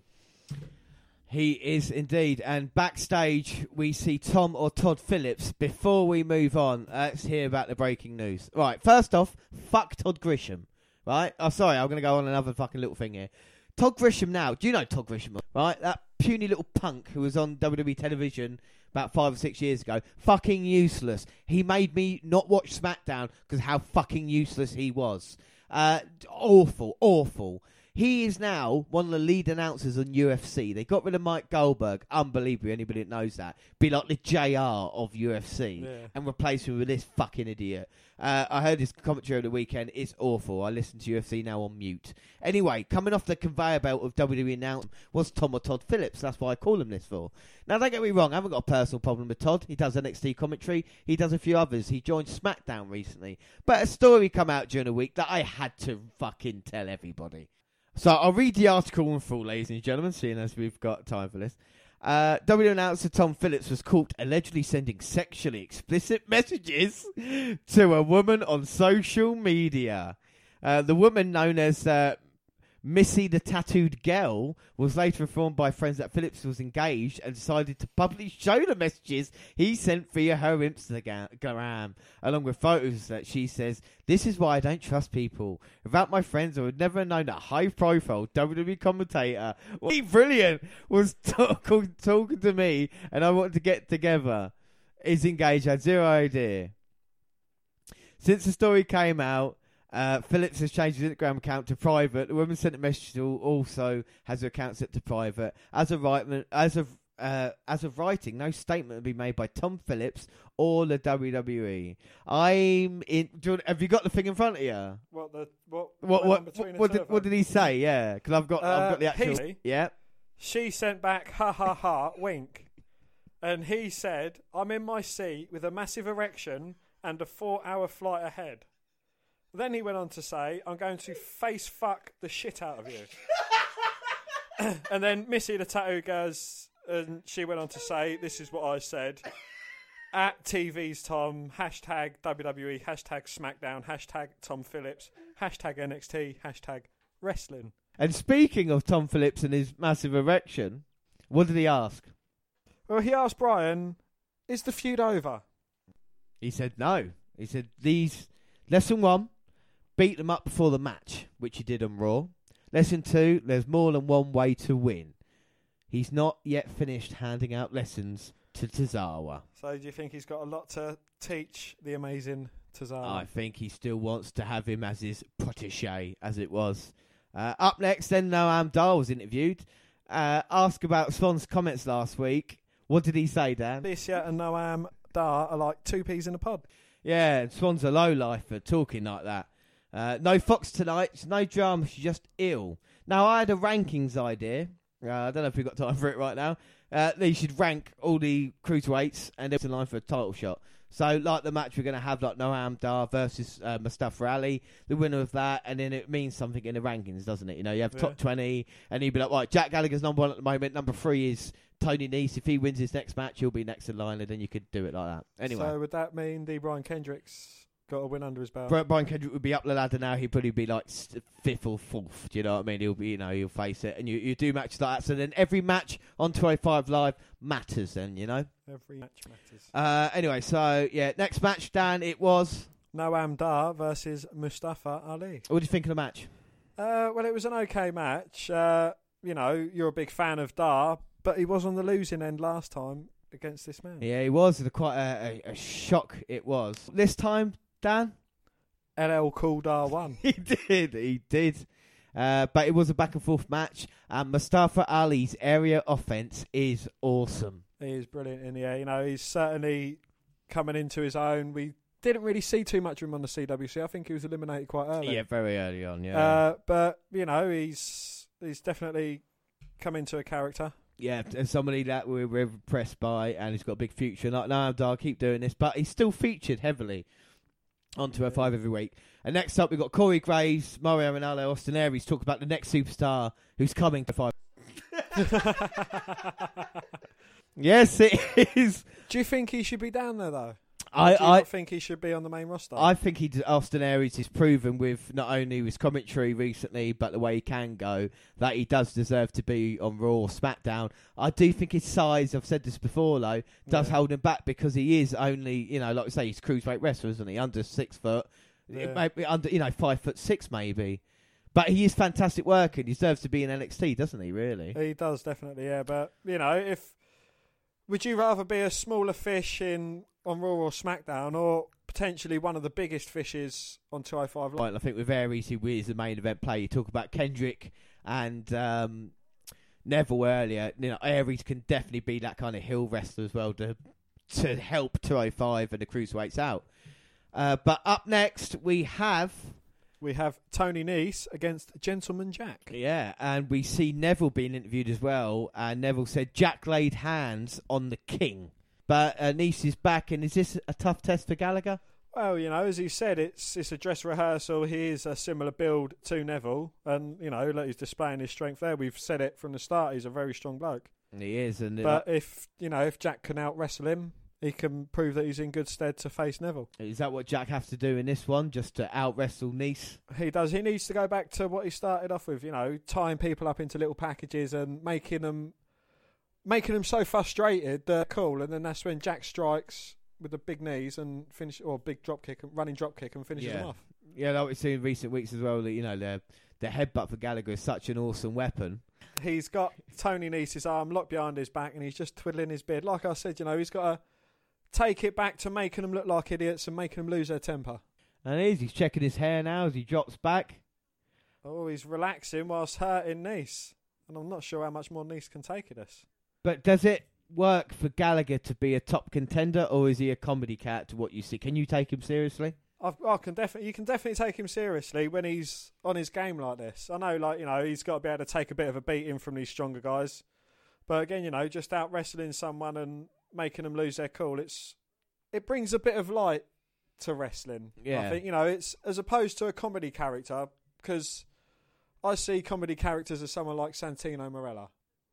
You know, and I, I certainly don't class Jack in that category whatsoever. Would you say it's more of an early Goldust? You know, when Goldust first started, people didn't take him seriously because they thought it was serious. Uh, didn't think he was serious. Didn't take him seriously. they didn't take him seriously, so underestimated him. So then, when he did win the Intercontinental title and had success early on, it was because Yeah. people didn't really think he could do it. Maybe, like you say, Gallagher's uh, a full sense opponent. You know, maybe if they think, oh, it's an easy touch. Uh, Does he stand a chance against Neville? I think he does, yeah. Well, you know, it's a lot more of a level playing field. Yeah, Neville does have the build, but you know, it's it's proved he if he can beat someone the size of Tony Nese, why not Neville? Oh, yeah, that's a fair point. We see Nice there with a I know Nese stride. is no Neville. No, but I, I think Nice is, is quite underrated in uh, 205. I think he's got a big upside, as they would say. Yeah, most definitely. You know, he's he's one of the biggest sized 205s. You know, alongside Neville. I don't Yeah. think there's any bigger than him. Well, he's built like a heavyweight and he wrestles like a cruiserweight, doesn't he? You know, Tony Nice, he throws Gallagher to the outside as well. Nese looking to leap over the top and take Jack out, but running along the mat doing a cartwheel. I mean, he's playing Jack Gallagher at his own game and then Yeah. hits him with a nice super kick to the face. That was a beautiful move there. Like you say, matching Gallagher. You know, doing a cartwheel, taking, dodging the leg sweep, and then yeah, a nice super kick to the face. We can see how strong the strikes are as well with Gallagher, especially with his pale skin. You can see all the red marks already. His face busted. you surprised Tony Nese being in control? Did you think this is going to way it's, the way it's going to be? Well, you know, again, it's it's a dress rehearsal for Jack, so he's got to try and absorb as much as of Tony as he can, you know, to get himself accustomed to being hit by a big fella. Oh fucking hell! Look at Nese now talking about getting hit by a big fella. We know Gallagher's tough. Yeah, oh, definitely. But we got to see, you know, the, the heart as well, and and he's been on a roll recent weeks as well. He's been the, the hot thing, I would say, maybe across all WWE since the Rumble. You know, He's certainly been, you know, really over with the fans, and I think the fans are appreciating what they see with Gallagher. you know, he's he's not the biggest fellas, but he still manages to keep up with the big guys. Twitter at the bottom. Austin Aries just introduced his own video package. He's so great. yeah, that's what Aries brings, though. You know, he's, he's it's a good commentary team. He will be a, when he does go, it will be a bit of a shame. But I do like. I think out of everybody, Ranallo and Graves, until they send texts about their huge erections, I think they're the best in the WWE at the moment. And oh, oh, yeah, fucking hell, Jack with a very near pinfall there, but only managing to get two. two. And then headbutts Tony Nese and to put even the biggest of guys down. Nice exchange between these two guys as well. And a fucking replay of the headbutt. I told you, vicious, most vicious headbutt in WWE. And we see the marks on Gallagher's face as he tries to get back into this match. Nese's been in control the majority of it. But Jack managing to find his way back into it. Both men on their feet. Jack looking angry. And Nice drops to the mat and then rolls to the outside. Clever by Nice. But it's Gallagher going to try and get him back in. Oh. Gets hung up on the top by Nice though as you know, he lured him into it. Nice now setting Gallagher on the top. Oh, it looks like he might be trying to German suplex him, but Gallagher's not having it. Oh headbutts him headbutts down and he gets hung up in the tree of woe. And this is not a position you want to be in. especially against Gentleman Jack. Oh, but Nice, with his incredible power, manages to pick Gallagher up and German suplex him down. Fucking hell. Fair play to Nice and still hung on, holding onto that top rope as well. Oh, but Jack punched to the back of Nice. And now is he looking to deliver his own German suplex from the top? Going even higher. Gallagher's perched up top. Oh. Oh, drops Nice on his back. Gallagher's showing signs of wear and tear. Nice up to his feet. Is he going to try and finish off the gentleman? Oh, Nice took the offensive move and, ne- yeah, like you said, was in the up for Gallagher. Oh, Gallagher with a running drop kick into the corner though. It could be game over for Nice. Three, and that's it. Gentleman Jack is your winner. Another victory for the gentleman. Gallagher wins. Dan, what do you think of that match? I thought it was a bloody good match, you know. It was a very good dress rehearsal for Jack, someone the size of Neville, and yeah, you know, he managed to absorb a lot of Nice's onslaught, finish it off in bloody good style. And that headbutt is just a complete devastation. It really is. Like, like you said as well, though, the drop kick in the corner, getting the job. Neville will have to avoid that. If Neville's watching backstage, do you think he's got a game plan now for Gentleman Jack? Uh, he's certainly, you know, going to be gathering as much intel on Jack as he can, but how can you face someone who changes his game every week? And this is the thing about Jack. But I mean, we should say credit to Tony Nese, though. Another good outing, and he's got his place on 205 Live, hasn't he? You Yeah, you know, definitely deserves to be up there. You put Nice there, but that is 205, the penultimate episode. We go on to 205 Live, episode 14. So, yes, our last episode of 205 Live before Fastlane. It is February 28th, episode 14, and we have a promo to start the show, Dan, and it showed what happened, didn't it? Uh, yeah, last night on Raw, Nice and Neville teamed up against Gentleman Jack and TJ Perkins. And Neville had one goal, and that was to put Gallagher in his place. You know, he thinks he's been taking the piss out of him. And after that, we had Tom or Todd Phillips with the um, was with Jack for a bit of one on one. Yes, uh, no raging boners here. No, he didn't have a raging bone as he interviewing Jack Gallagher. That's that's good to know for him. Can you look him in the eye now since that scandal? I can't believe he's still got a job Say to be with fair. a massive erection. Yeah, but you can show your dick to anybody. Seth Rollins has done this in the past, and now Tom Phillips. So Well, I'm sure we'll have another controversial characters episode bringing up the more recent wrestlers. Yeah, but back to this, and Jackie Boy said at Fastlane, when the king faces the gentleman, it might not be the winner Neville is expecting. And uh, got Neville's fast lane address and probably a response to what Jackie Boy said. Exactly, but we get the action underway in our first match, which is which I nearly did your bit then, which is who? Noam Dar.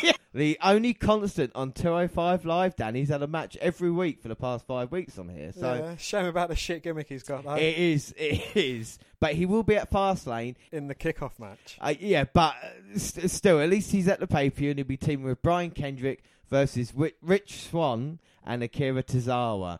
Tonight, who would be the Scottish Supernova's opponent? Lince Dorado! Ah. Yeah, and we see him, and here he is diving off the top of Noam Dar. Can he get the pin after the crossbody? On the outside, um, we see Alicia Fox eating flowers that she's just been given uh, as the match is taking place. She crazy. Uh, yeah, like Hooch is crazy, Fox is crazy in handing out flowers, and the fans seem to be more interested in what's going on on the outside than they are in ring because we've got a "We Want Flowers" chant. Oh, gets his legs taken out by Dar. I mean, Dar's not really had much of a chance to showcase what he can actually do in the ring. The reason why you backed him in the tournament, Yeah. he's Scottish. They they seem to be pushing him, yeah, exactly, a completely different way to what I thought they were going to do. You know, the way he wrestles, he would have made a good underdog baby face, but they kind of seem to go with this arrogant Scotsman with a girlfriend who's twice uh, his height, who seems to, like I say, she is munching away at ringside as we talk.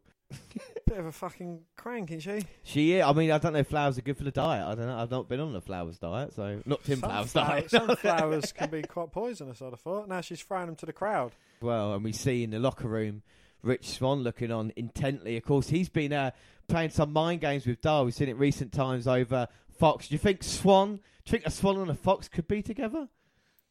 Well, you know, it'd be a bit messy, I think. it would be. I mean, maybe Swann just wants to get into uh, Dar's head, but no, Dar they're caught with a tilt by Dorado. oh, but runs into a knee. And a hurry Hurricanrana by Dorado. Oh, lovely by Dorado. Now avoiding Dar's combinations. Oh, and flips him over with a belly to belly, then nips up a la Shawn Michaels. And now Dorado, can he capitalise on this? Dar reversing the Irish whip. Oh, springboard stunner by Dorado. And Dar's out. Well, Dorado now going to the top after that springboard stunner. Can he beat Dar? Oh, and Dar delivering it. Taking out the legs of Dorado. But is he taking his time? He's in the corner. The Scottish supernova. Oh, my word. That's a beautiful kick to the head. And Dorado is. Out of here. I think Yeah. that's Dar's first recorded win, innit? Fans for the first part of it, they was more interested in what Fox was doing on the outside, and then springboard stunner. Yeah. But it wasn't a bad match, though, was it? No, it wasn't a bad match. You know, it was a good bit of back and forth. and we see um now Dar getting the mic after this, and he goes, "Flowers don't compare to Alicia Fox," and that's my impression. No, I'm Dar. I'd like to thank everybody. Uh, so up next, we have Austin Aries in the ring, and I think it might be interview time, Dan. Yeah, well, he, he announced himself in quite spectacular fashion, really, didn't he, He last did. week? and we see Tozawa in the ring, and uh, Aries said to Tozawa he's had a bad start to 205 Live. Uh, he did, yeah, you know, turning down Brian's offer to be his mentor. Yeah, but Tozawa said he wanted to man. Well, you know, he, he can certainly handle himself, so why not?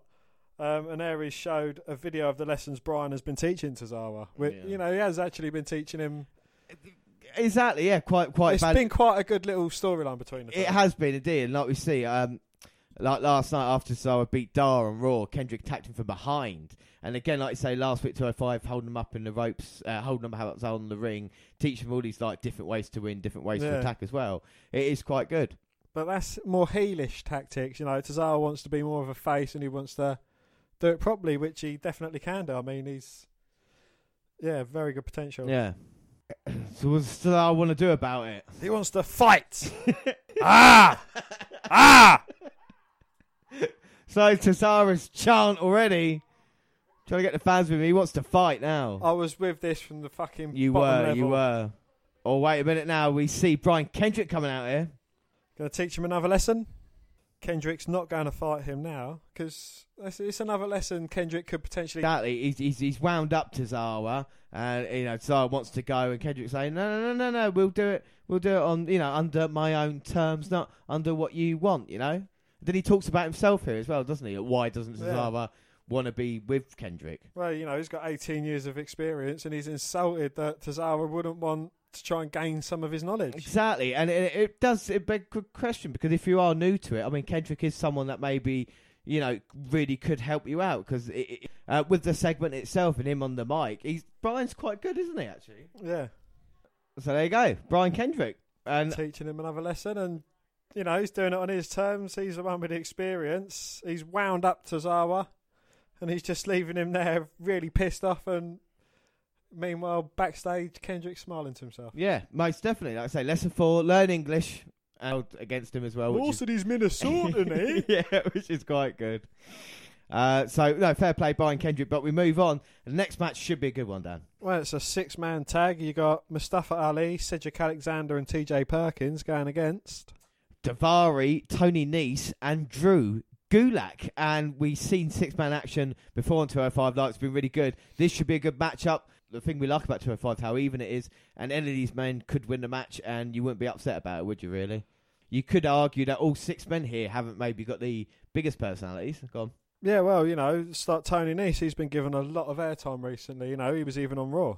Yeah, and Aries was saying that you know you, you don't have a lot of personality, and Nese was saying let me back up in the ring as well. Like we said, we know what he is. He looks like a heavyweight. He fights like a cruiserweight. Started early with Mustafa Ali uh, with the power moves, but Ali's another guy whose aerial ability has been really impressive as of late. Impressive during the CWC tournament, and Yeah. you know, as all of these were. Yeah, exactly. And Ali uh, came off a big victory a few weeks ago now against Daivari to get into the five uh, five way elimination match for number one contendership. Tags that now to Cedric Alexander. We see Tony Nese in there now. But it's good to I like multi man tag matches. You know what I mean? It gets a chance. It gives you a chance to see more than uh, you know one or two people as well. It's quite fast paced as well. You know, with the with the speed of the tags from like the face team when they're in advantage. You know, to the even to the speed of the tag when the heels when they're in advantage. You Yeah. know, it's going Yeah, most definitely. You know, fast moving. as we've been talking, you know, they've Perkins has just tagged himself in and out now to Ali. We've seen Alexander in this match. I think the only person we haven't really seen is Gulak as of l- yet. But Mustafa Ali's going to work on the arms. He's going to try and slow him down. Who are you going to go for in this match then? Good guys or the bad Uh, guys? I'm gonna stick with TJP. He's done me well. he has done you very well, if you think about it. Perkins and Nice, they've had a little uh, feud as of late as well. Perkins could make Nice tap out with the armbar. Oh, yeah, he's got the armbar locked in. Daivari comes in, tries delivering a knee drop to Perkins' head, but he sits up and gets out of the way of that, and then deposits Daivari to the outside, Oh, who then gets a kick in the chest from Alexander, but then he gets taken out by Gulak, who then gets thrown out by Perkins. well, there we go. Three men on the outside. Someone's going to go fly. I don't think this is finished yet. Yeah, here comes Ali. Oh, springboards himself off the second rope and then takes out his opponents. Perkins turn to go flying. I think it is. Alexander was clever there, moving out of the way. And now picking up Gulak Oh, Oh. but he gets his leg taken out by Nice. on the other side of the ring. Oh, fucking hell. Throws him into the ring apron and then throws him to the announce table. I don't know what's worse, you know. I think maybe the apron, but even with the uh, announce table, you don't get too close to them, do you? No. I mean, of course, we know how great Austin Aries is. I mean, if they were to touch Aries, he would go in the ring and probably destroy all six men. So, you know, you don't take any risks. He's probably the first man to ever, the first commentator to ever introduce his own promotion. yeah, he is. and now Daivari's in to take down Perkins. And they're going to work on little TJP. Yeah, I think the Hills are taking over now. Neck breaker. Can he get the pin? No. Shoulder up at two. Dude. Of course, Fast Lane this Sunday as well. We've talked a lot about the Gallagher Neville feud. I think we might leave it now until the actual Fastlane event because we have nothing to talk about when it comes to. The Cruiserweight title could indeed mean more than most of the title matches on Raw or matches because you've got a, an hour show dedicated to it each week. You know, we've had five hours Yeah. of stuff, and people are just fighting for that one title. Yeah.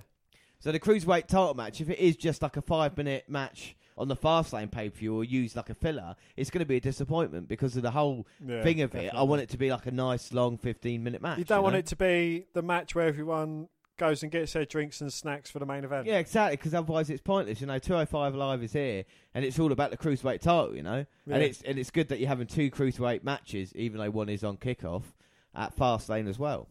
But can Perkins get out of Daivari's grasp? He's in a bit of trouble the past five minutes or so. Manages to flip his way out, but can he get a tag to either Ali or Alexander? And Mustafa Ali taking down Gulak and dodging as well. Nice kick in the corner. Takes him down. Oh, that's very innovative. Dives through the rope and delivers a lovely neck breaker. And he's going to try and set him up now for that 450 we've seen. Oh, Daivari trying to stop Ali. But he gets a drop kick for his troubles. But Gulak's managed to have time to get up, and Gulak and Nice are back together again. Yes, and that was good team. Nice in the corner as well, telling Gulak, come on, get on with it. They worked very well together. And now Gulak's got Ali in a horrible position. Oh, literally just throws him off his shoulder. Oh, Alexander in to break up the two count, two. And that would have been over if Cedric hadn't gotten in. Oh. and a big fire there by Daivari. But TJ Perkins is in, throws Daivari to the outside. Springboard drop kicks him out. And where's Nice going now? He's on the apron. Oh.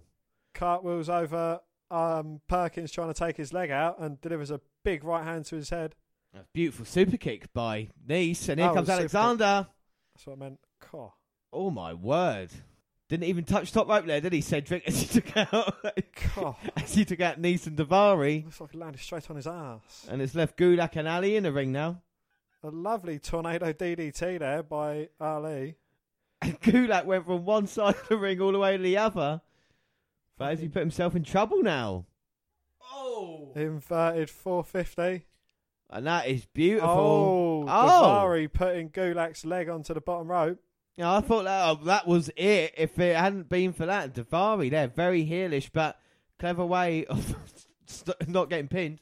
Oh, so the referee sees it now, but you don't see it when it's AJ Styles versus Luke Harper. yeah, we'll get onto that in a minute. We see referee distracted by Daivari. Fucking oh, hell. and Nese with a belly to back suplex on. Uh, well, it was like a German release suplex on Ali to the bottom turnbuckle. It was like he was thrown out of a moving vehicle as he the hit. vehicle. As vehicles, he hit that bottom turnbuckle. Can he get the tag to Nese? He manages to, but Ali Possum tags in Perkins. Oh, Perkins set Nese up. Oh, for the Detonation, kick. detonation kick. But again, Daivari in to save the day. He's a slippery little cunt. He he? has. He's been the MVP of this match, saving his partners as Alexander springboards in and clotheslines Daivari out. And oh, wait a minute, Cedric and referee as Perkins was up top. Oh, Gulo. Perkins looks in trouble. Nese staggering to his feet. Oh, you know what's coming as he gets down the knee pad, running Nese. I thought it was going to be a big elbow. Knocks Perkins out and gets the victory. well, there we go. Tony Nese gets the win and a very good match, Dan. No, it was a bloody good match. Really fast paced. A lot of back and forth. Again, could have gone either way. And in CWC 205 Live. No, I, exactly. As, as a brilliant, brilliant match.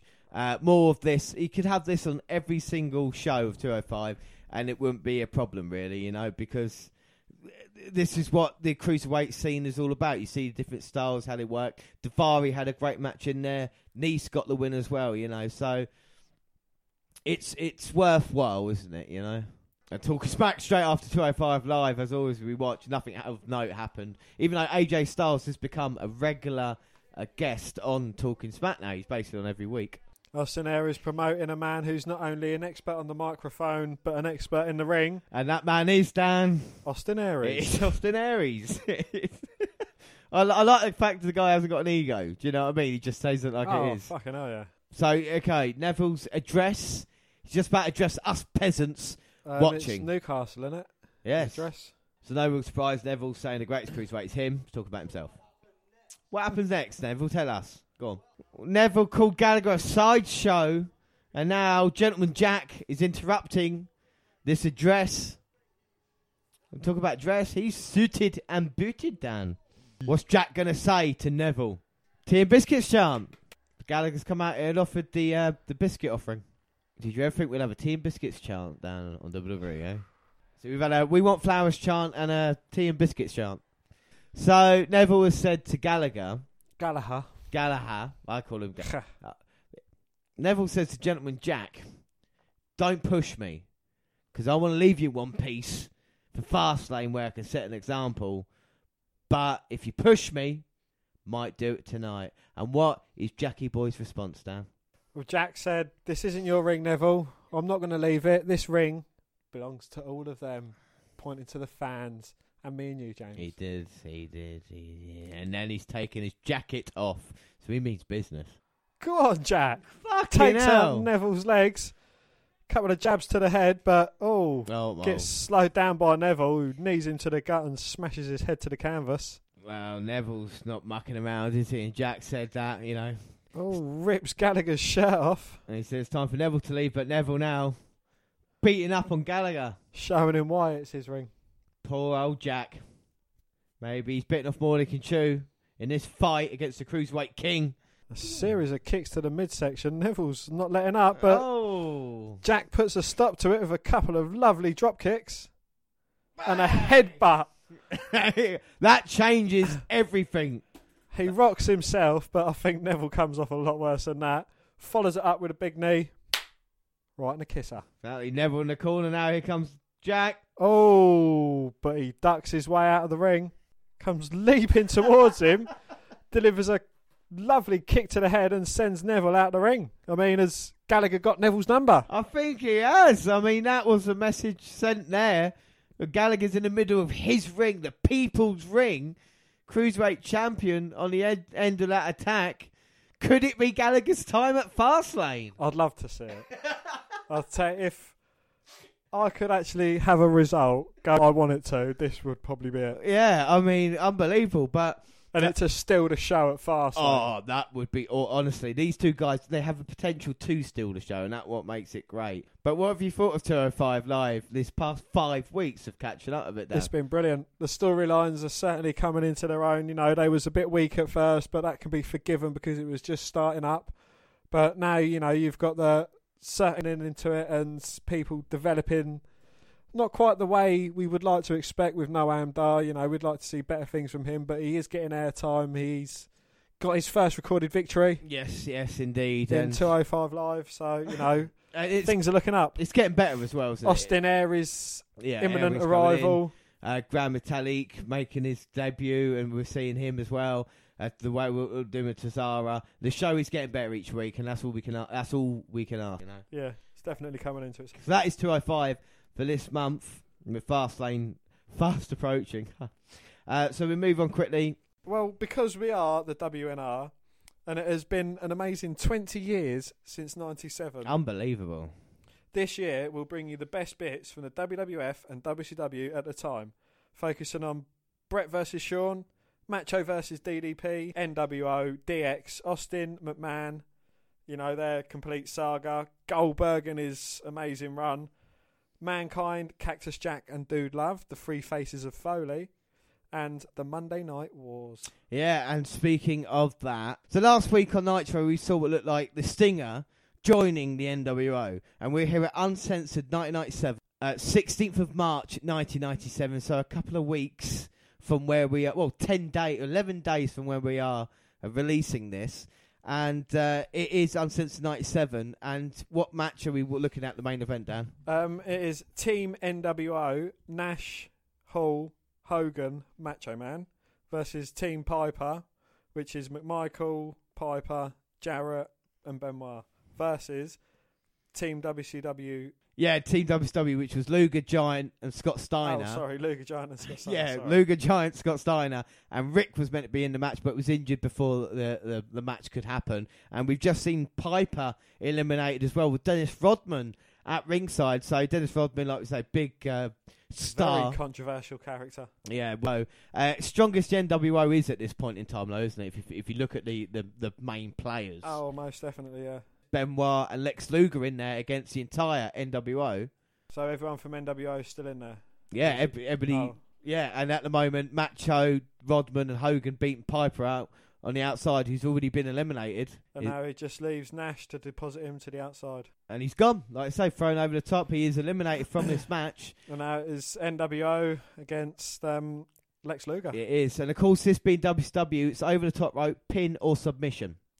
Right. Yes, and at the moment, like you say, four men against Lex Luger. Does Lex Luger stand a chance, Dan?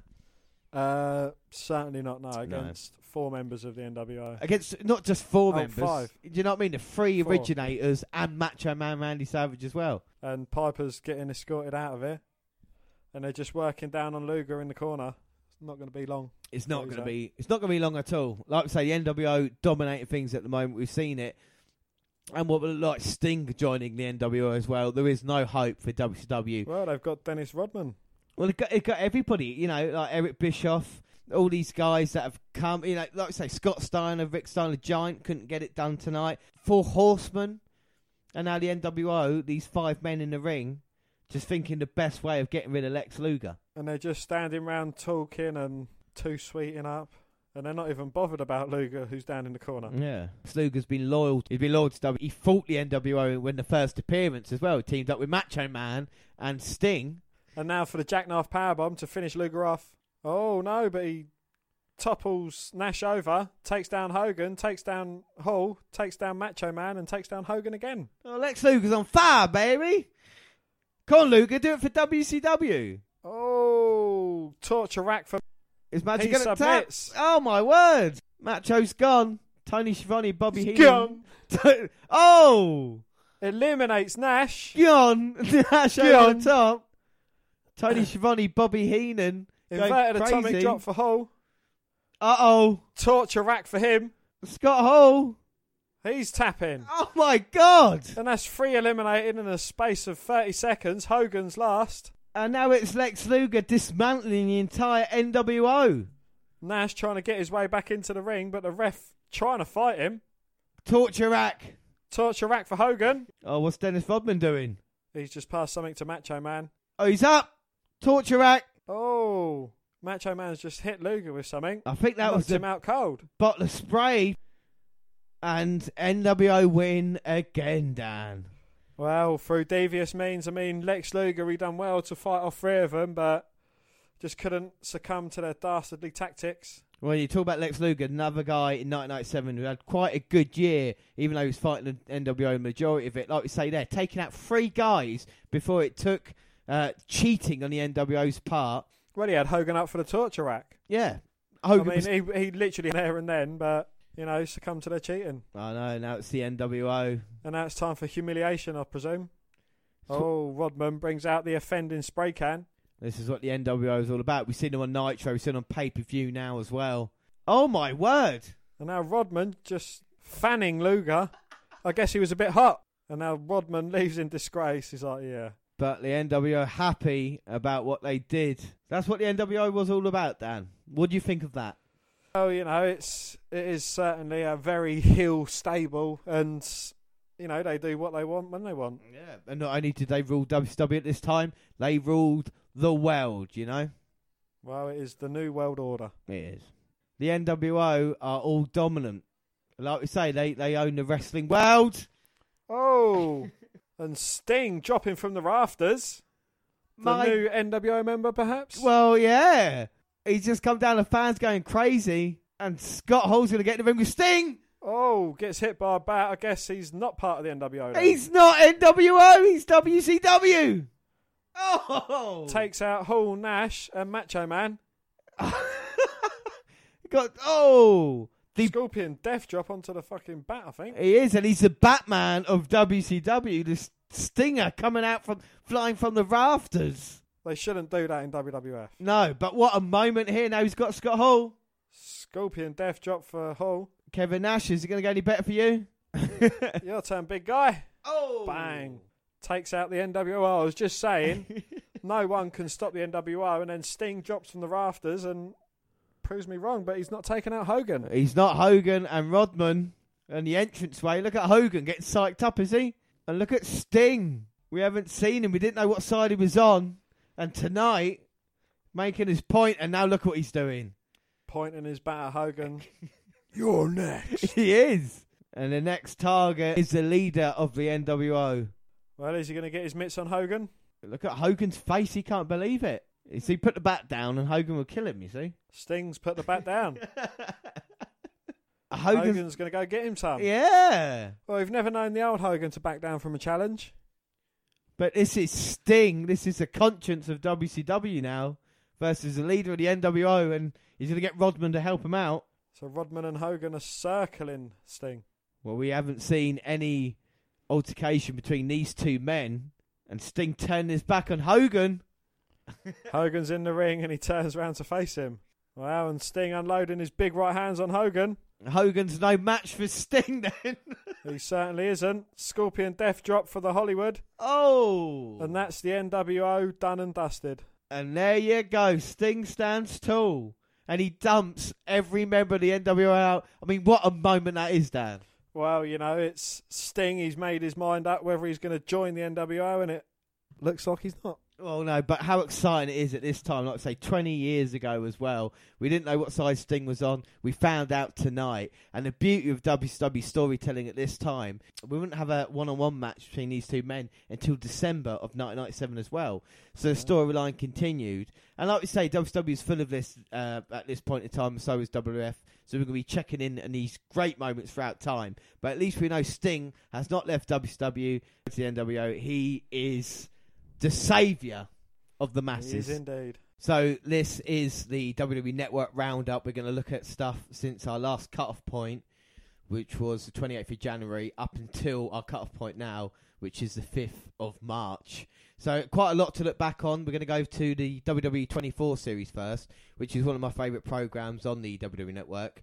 Uh, looking backstage and getting a close look at the running of the WWE. First episode released was two years ago, and it focused on WrestleMania 30. Uh, the latest one released was on January January 30th. It looks at WrestleMania Dallas, and we are told the importance of WrestleMania. Nearly as important as the WNR 100. Yes, near, nearly, but not as quite, Not is quite, it? You know no. what I mean? No. And Um, where was it held, Dan? It was held at the Stadium, and you know it is a huge arena. Trying to beat the fake number of ninety three thousand at WrestleMania three. yeah, and incidentally, WrestleMania 3 is my choice this year to watch, and that will be in two weeks. Next week will be Fastlane. Go back to 10, say 93,000. They said there was 101,000 at this one, but what recently came to light? Um, recently came to light that it was about eighty one thousand, but the hundred and one thousand was non paying people like stewards, staff, Ushers or- backstage yeah. people, and you know probably even like Vince McMahon himself. Yeah, you should you should never really believe a WWE attendance anyway. Like we say, even going back to first 1987 when they were doing it, and they're still doing it nowadays Yeah. as well. Things don't really change. Eighty odd thousand. Yeah, which is probably still beating the fake 93,000 it was. it was yeah it was it was 76,000 at WrestleMania three. The real attendance record was broken at SummerSlam 92 with I think 80,000 for Wembley uh, Wembley Stadium. Yeah. Then that was broken. I think Ford Field had uh, maybe 82, 84. But again, you're not. And on Thursday, we had the WWE Access, which had Charlotte and Ric. It was a signing. And AJ said it wasn't Dallas, it was WWE. Why wouldn't he be a part of it? So what he's basically saying, I've got to remember I wrote down the notes. He said, uh, "I'm here now. We're not in Dallas. This is basically WrestleMania. They, they've uh, taken over on Dallas." It was about Sting's first appearance, and this year it was AJ was the guy who's been around and finally experienced. it. See him the way he's reacting to it as well. It is a big moment, isn't it? You know. He is in awe, you know. I think for every wrestler, it must be a dream, you know. AJ Styles, he's had a big career in TNA, he's had a big career in Japan, but he's still awestruck by being at WrestleMania, though. And even for someone like him, you know Yeah. what I mean? It's, It's- it's- like, you know, for him to be awestruck at a WrestleMania, it must definitely mean something to everyone else who's performed. You go from AJ's his first WrestleMania to, a, to over to a guy who's he's been a million times. It's Triple H working out in an old kind of Rocky style gym, prepping up for his uh, big main event. And of course, uh, Trips puts himself in the main event. Wins the Royal Rumble, and then, yeah, he's basically in the main event. but he's a very busy man, wasn't he? W- wasn't he in the program?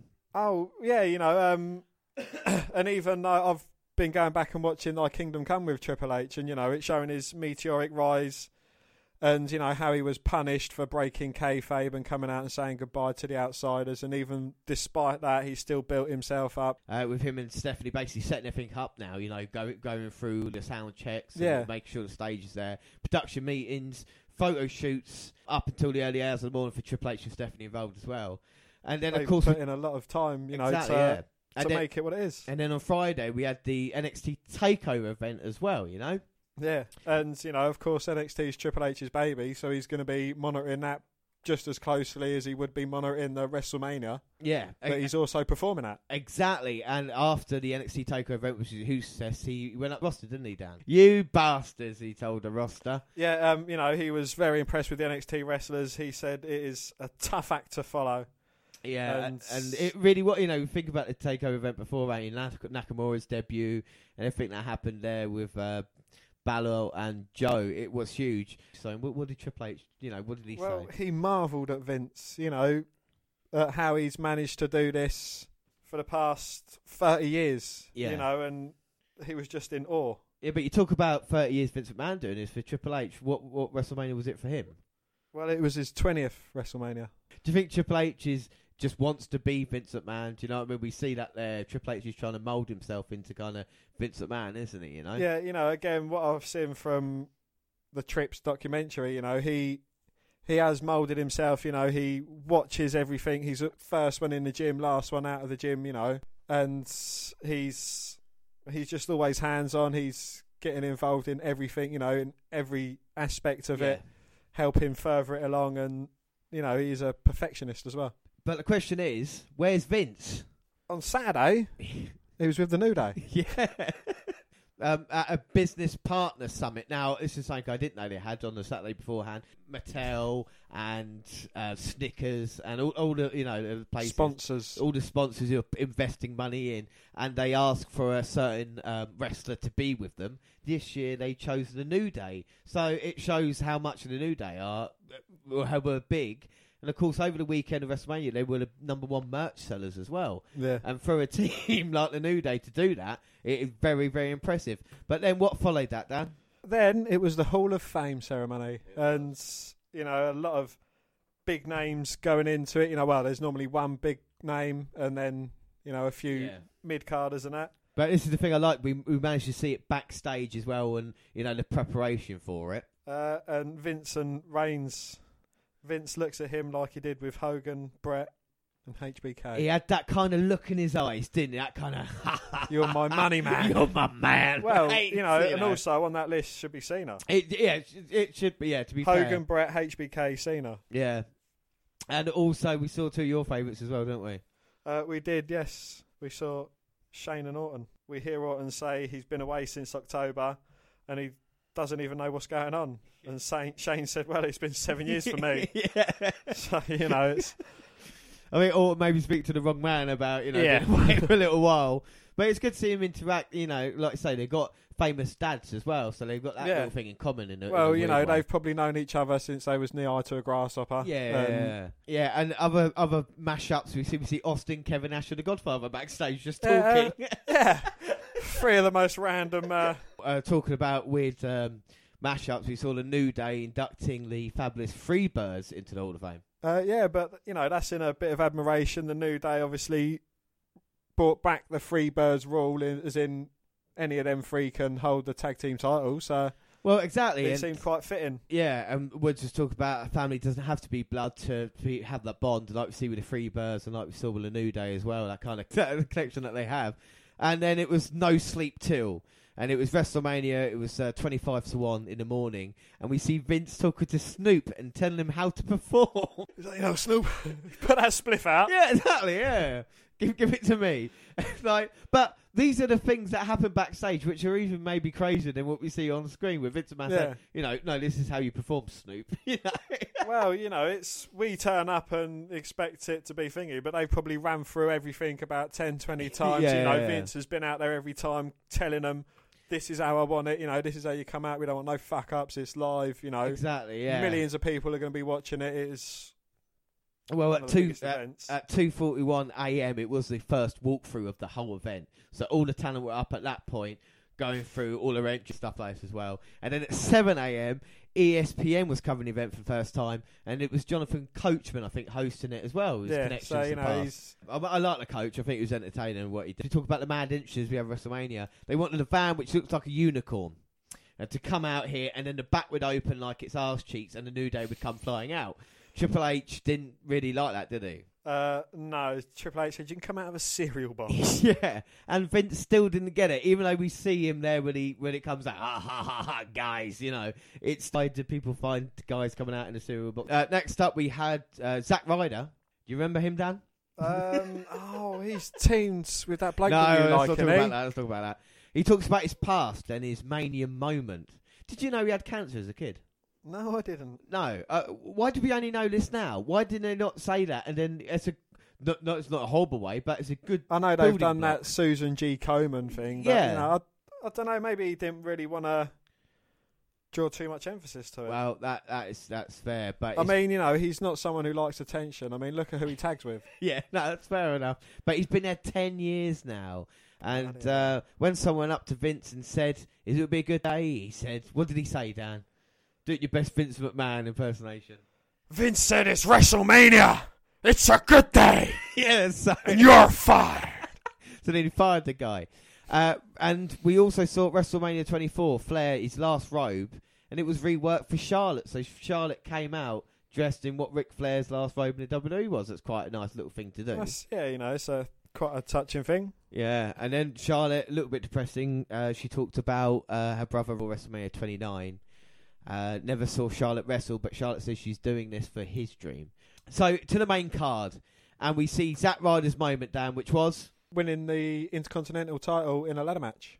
I don't think either of us called it, did we? uh, no, It was very unexpected for the pair of us. It Um, was, yeah, I'm sure I was probably going for Dean Ambrose in the match. yeah. I think I probably went Oh. Kevin Owens, but of course Zack Ryder's title la- reign lasted how many days? Uh, one day. it did. He lost it the next night on Raw. So WrestleMania moment, not as well. At least he got his WrestleMania He got, moment. yeah, he got his Yeah. WrestleMania moment. And backstage, he hugged Vince, and then a very special man showed up. Uh, yes, Austin. And he said, You earned it, son. Jesus Christ, by God damn it. I was like, "Goddamn kid, you finally earned it." Years ago, finally got it, damn. Um, and then it was AJ's moment versus Chris Jericho. Uh, yes. And um, he lost. He did, he did. Why did he lose? I don't know. The kids were really annoyed, and they asked him. They said, "Daddy, why did you, lose?" And what did he say? And he said, Trust me, Daddy was a winner tonight.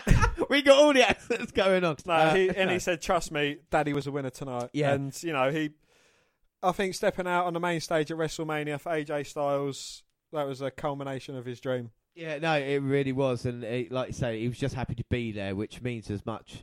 Uh, I mean, what incredible year he's had, and he deserves a big WrestleMania match this year, doesn't he? Really. Yeah.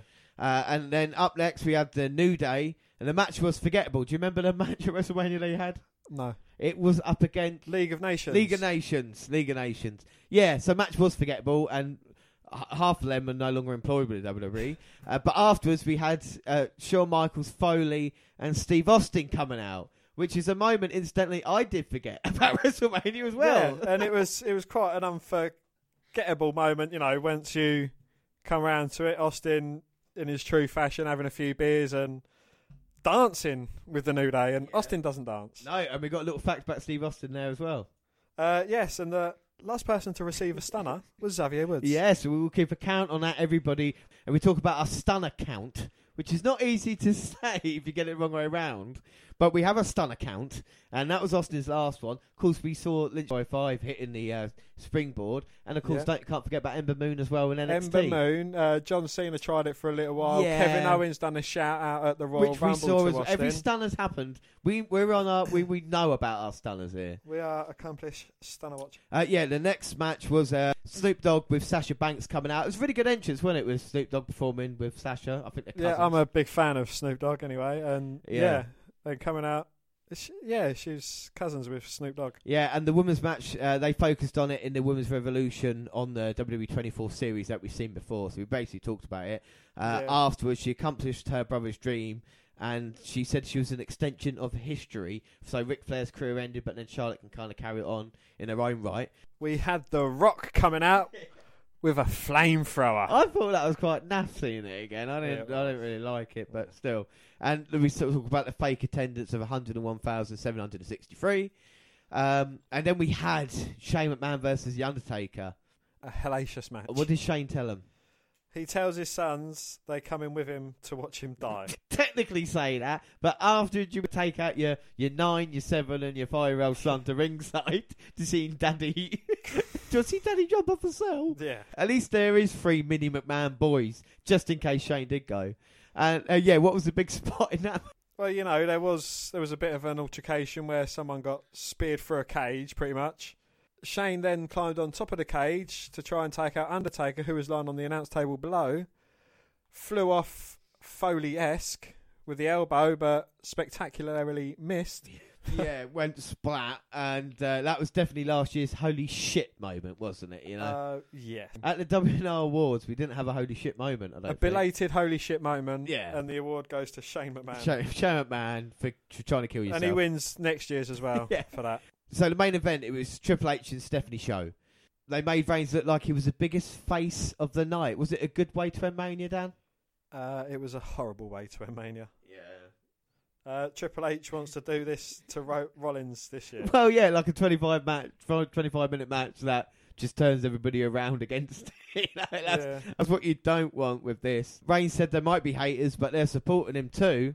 Yeah, in their tens. I tell Well, you. it's you know it's the John Cena rule, isn't it? It's as long as the crowd reacts. Yeah, exactly. Th- Then it's acceptable to be a part of it. And then we ended WrestleMania as we see the show, and Reigns and Charlotte with their title be- belts went off to the Today Show. So even their nights have continued. So all weekend long we see what the wrestlers are doing. haven't had sleep yet. What would WrestleMania bring this year? Do you think WrestleMania this year could be better than last year's? Yeah, easily. Yeah. It was WrestleMania last year a good WrestleMania. Looking back on it, I know it was our first WrestleMania, but looking back on it now, It wasn't a bad WrestleMania. There was some good matches in there that looking back at it now, probably not the best WrestleMania. It was a okay, Wrest- good. I would, I would say if you're going to rate it like poor, good, very good, like excellent. Do you know what I mean? I, I've okay WrestleMania. So you got poor, okay, good. Would it be okay or good? Uh, good WrestleMania, um, not great Mania. Not it would been be in between okay and good. So, Dan, I am watching the most horrific thing I have ever seen on the WWE network. Have they got a special on Mojo Rawley? No, it's even worse than that. What? Yes, it's not Hell in a Cell, it's not Elimination Chamber. The latest program on the WWE network is Total Bellas. The end has come for everybody now. Oh dear. Yeah, So uh, is that like the Total Divas? It is exactly like that. So we've got a couple of seasons of Total Bellas. And we've got six series now of Total Divas on there. The question is, Dan, we have to put ourselves through it, at least watching one episode. We're not going to do this now, but what I was thinking, maybe, you know, Halloween we have really scary moments. Well, I don't think there's anything scarier than watching an episode of Total Bellas. yeah, I'll, I'll put that. Yeah, we can do that in October. Yeah, all right. That's a forfeit. So we also had Ride Along, which was January 16th with Ellsworth and Daniel Bryan. It was after TLC and Bryan had a cold. Um, very funny, but try Wrestling Road Diaries if this is your thing, because Brian was there with Colt Cabana and they did that for much longer. So, I mean, Ride Along's alright, but it is just a little bit. And then we had Legend series with JBL with Stan Hansen, and there was too much respect. It was just going through his career. There was no tough questions. Uh, JBL calls us. He was the biggest one in this because he was looking at Stan Hansen like he was his daddy. Um, of course, Stan Hansen is a legend and uh, teaming with Brody and becoming the biggest American star in Japan.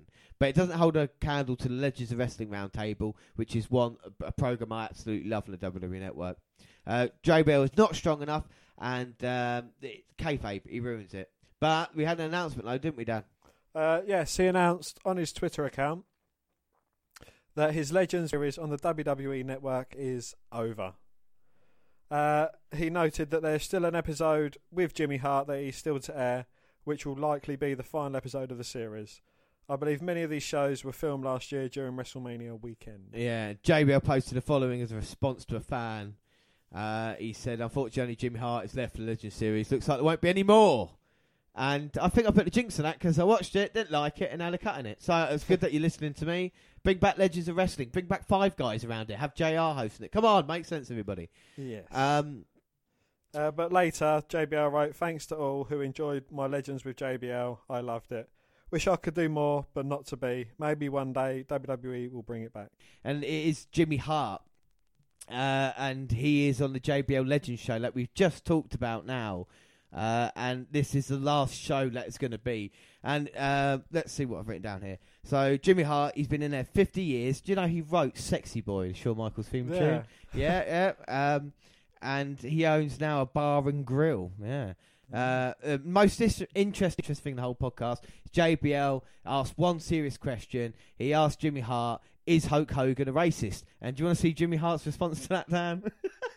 I actually do. I'm intrigued to see what Jimmy Hart, mouth of the South, has to say about Hogan being a racist. if you're a real racist, you're a racist more than once, Dan. Well, that's the thing. If if I was a true racist, I would be putting a white hood on. I'd just, nah, it's silly. Well, he's uh, you see pictures.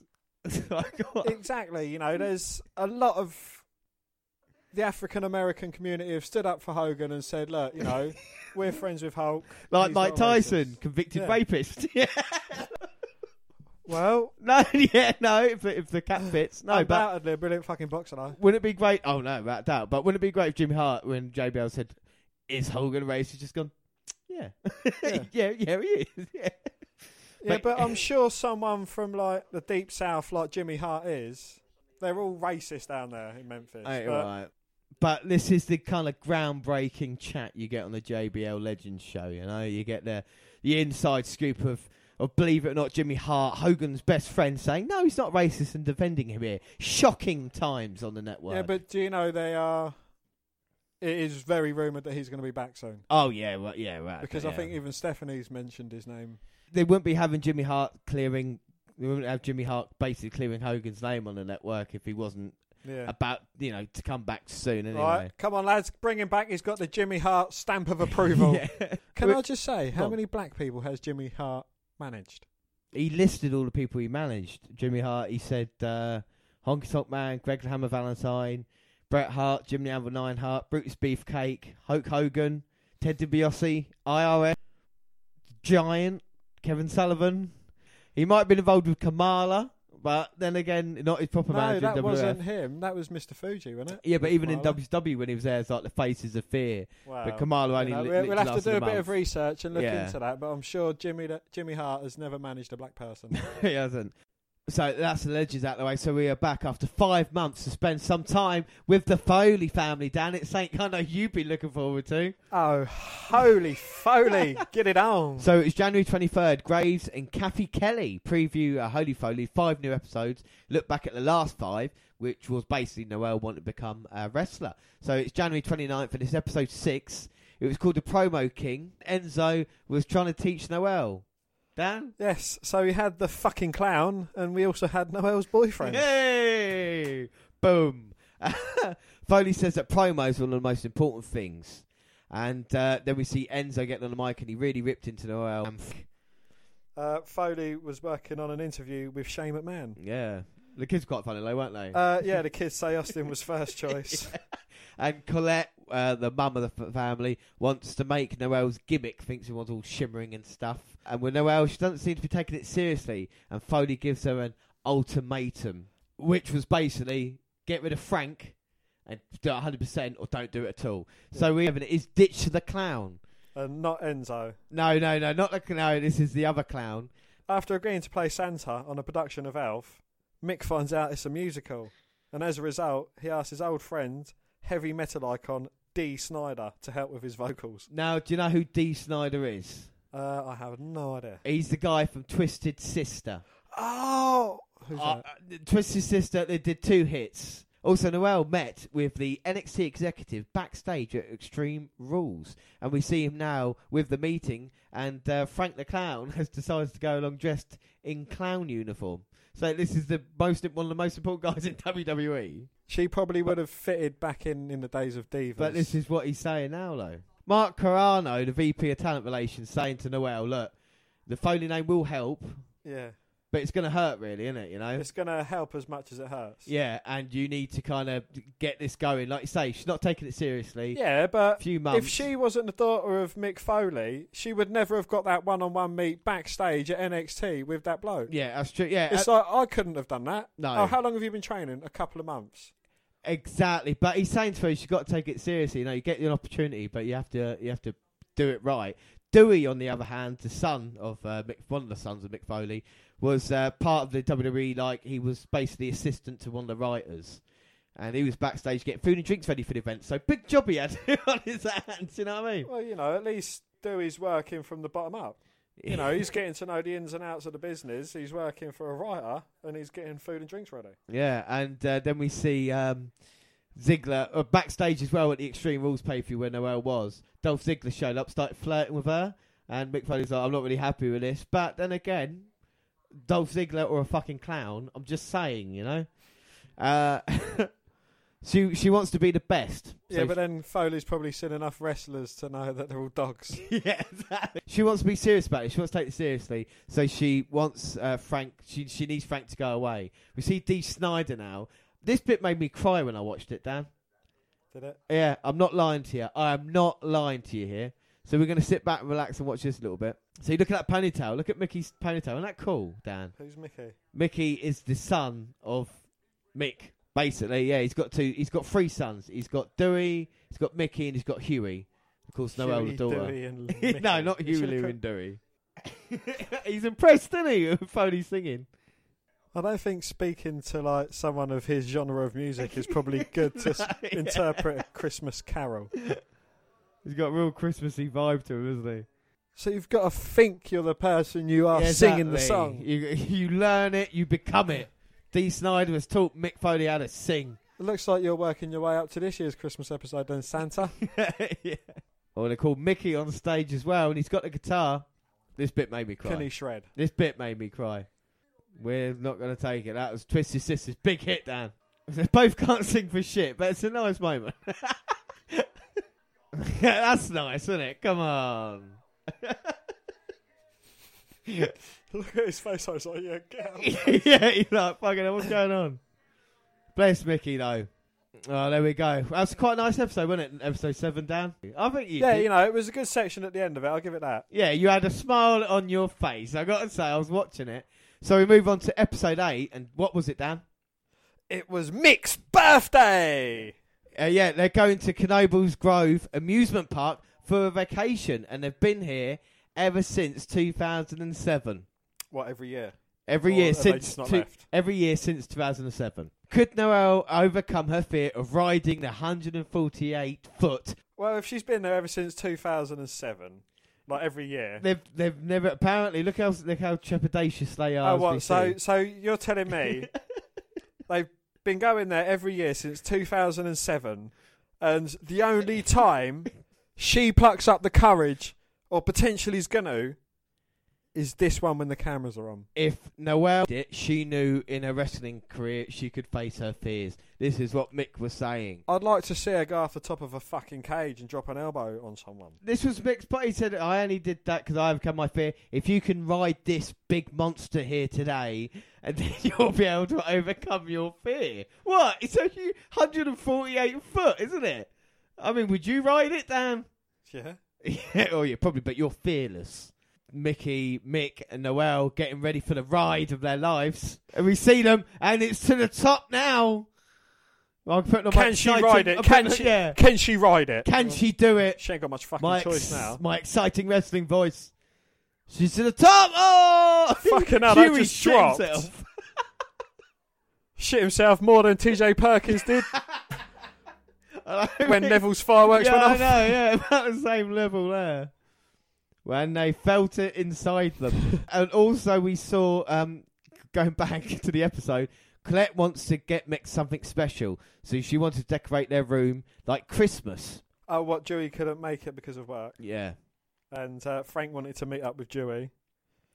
And he wants the clown to manage Noelle. yeah. He said his great idea was to come out as manager during NXT to Noelle and be the annoying clown, which Dewey says he can't give out handouts because he's literally working on a handout. Do you know what I mean? Yeah. So, and also we saw at the end of the episode as well.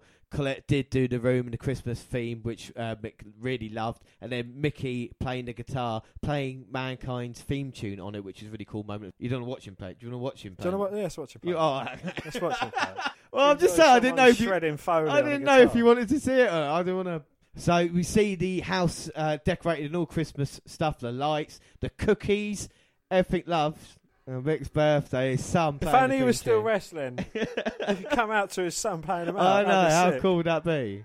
So we move on to episode 9, The Storm Before the Calm. So as part of the final preparations before the NXT tryouts, Mick makes sure that Noelle does several things so she can be ready. They watch tapes of Mick's old matches and they practice new moves with Dan. That, what, you were there? Uh, well, no, I wasn't. It wasn't me. It was some other Dan. An appearance at Eternal Con. Yeah, and uh, a couple of podcasts. Uh, we didn't get a call. No, I'm no. peeved off. I No. did have a couple of missed calls from an American number. Oh, did you? Oh, right, there we go then. We had uh, the one podcast they went to was involving Peter Rosenberg, who has hired Frank the Clown to be an intern there. And Rosenberg was on the WWE Network recently with that uh, open the mic. So there's a little bit of little thing going on here, isn't there, Dan? You know, know, a little bit of a- insider trading. Yeah. And then we uh, went Foley and Noelle signing together uh, at the Eternal Con. Yeah, um, and I wonder who got more signatures or I wonder- requests. I wonder. And then Mick goes to the jewelers to have his tooth be made into something. So the tooth that got knocked out in Hell in a Cell, he said he wants to be made into a, uh, a necklace or earring. And Dewey has a performance review for Noelle. Dan, what happens? Uh, but something happens in the last training session. So let's find out what it was. So yeah, we see Noelle training, and just like I say, final preparations, make sure she can do all the moves. Uh, and Mick comes up with a good idea. So they say that at the end of the training, you might have a match. So you need an ending for it. So she needs to come up with a finisher, Dan. Any ideas for a finisher for her? Big elbow. hey, what do you think? That's quite good, actually. the Noel bows. so she's going to hit the Noel bow drop. But how? How's she going to hit it? You know, will she just be standing up and hitting it or running Off maybe? the top rope. So you got a bang bang, off, elbow drop, second rope. What could possibly go wrong? It's Mick's idea, you know. He doesn't want to put his baby girl in. Any, She's going any for other- tryouts. I could do a lot better than that. what do you reckon? I'd you do a fucking moonsault off the top. With, a actually crash, could. with a crash mat. I would try I'd, I'd be 450. like, fucking get yeah. the crash mat out. Mick, get down. No, no, Bang, no. I'd hit him with If the I had a mat there, I would literally try like a reverse shooting star pro. It's like fucking mental. Just An to see. inverted 450. Yeah. Oh, there we go. Off the second rope, hit the elbow. She's hurt her uh, rib. yeah. Mick Foley tucks his hair behind his no ear and says, What, love? You hurt a rib? Yeah. Hang on, let me show you the tooth Yeah, as he limp, out. as he limps over, it's like Foley saying now his trainers go away and he just wants to be the father, making sure his baby girls are right.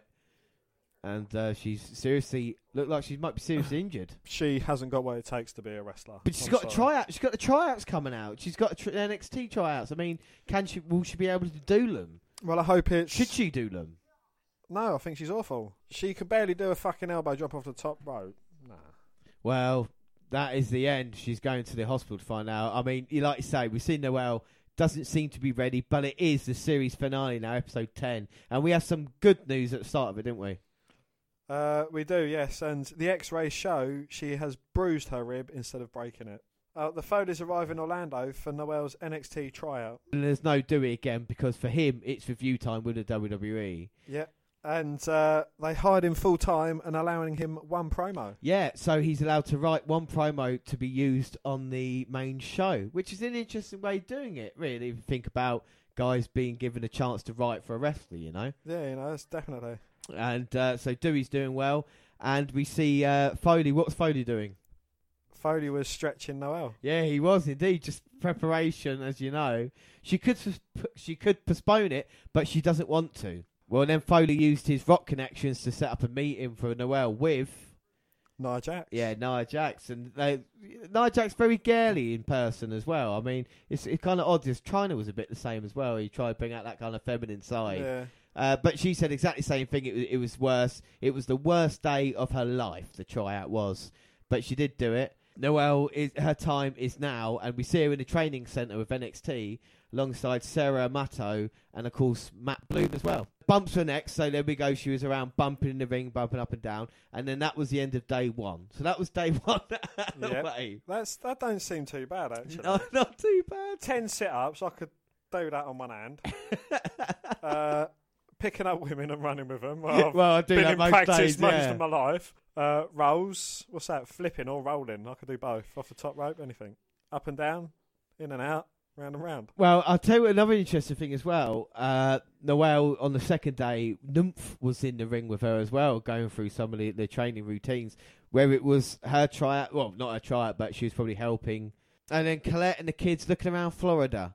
And they're saying they might move there if Noelle was successful. Uh, Frank showed up and said that uh, they want to be back Noelle, have sorted the relationship out, and she's going out with a fucking clown again. But at least she's got a job, and that was one of the main things. Yes. And then on day two, Dan, we go through the list of stuff she was doing, Uh, yeah, she was doing 20 minutes of bumps, the last drill.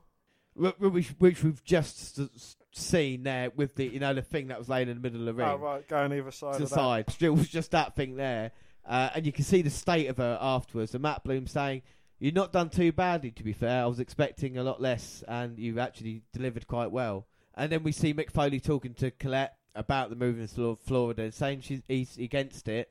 If Noelle is successful, let her do it herself, Yeah. even if it was with Frank, and just let the Foleys carry on. But up next, it was decision time, so it's kind of building up to this moment here with Noelle. And what would the guy with the most hilarious name, the guy of uh, talent relations, guy took over from John Laurinaitis, he's got the best name ever. We've seen him before on Breaking Ground and stuff. What is his name, Dan? Canyon Ceman. Yeah, it's it's. Uh, I don't care what you look like. I don't care what you talk like. You got a name like that. I'm not taking you seriously. I don't care if you are the head of the talent relations. You know. The last bit of holy foley for now. We're going to find out what the decision is.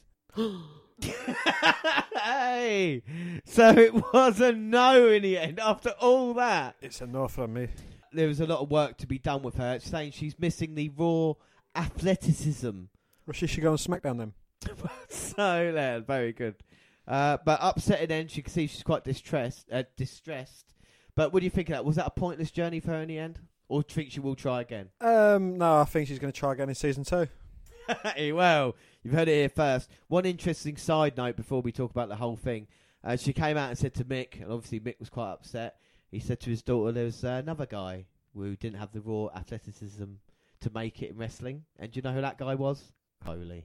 Hmm. so again, like I say, season two. But did you enjoy Holy Foley, Dan? It, there was parts of it that was enjoyable. Yeah, I'm not going to say it was completely awful. It probably doesn't deserve ten episodes at thirty minutes each. What's that? Five hours. Yeah, no, I've watched five hours. you of know, it, they could probably easily compress it into an hour Yeah. and have. Uh, a lot more offensive stuff on the network. I mean, Holy Foley's not bad. Like I say, if you watch an episode in small doses, I wouldn't, you know, you wouldn't binge watch it maybe, but it's not too bad. It's interesting to see, like we say, the backstage of wrestling, how it runs as well, what it needs to be done to make it. We've seen it in the past couple of programs, W24 and Holy Foley, what it makes, what it takes to be the wrestler on the roster, and what it takes to be an upcoming one. Indeed, yes. So it's interesting, and with that, we'll carry on with the new network programs. So we carry on with the network roundup, and we move on to Talking Smack and the end of SmackDown 913, uh, February 24th, uh, 14th. So it is still Valentine's Day. We've just watched 205 live. Uh, guest one was Bliss, guest two was Cruz, but we're going to focus on guest three, AJ Styles and Dan. Uh, yeah, AJ brings awkward and reciprocated silence to the desk, speaking first with an upset tone, tone, saying hi to Brian. Then he immediately stares a hole into Brian, supposed to have a one-on-one mat title rematch.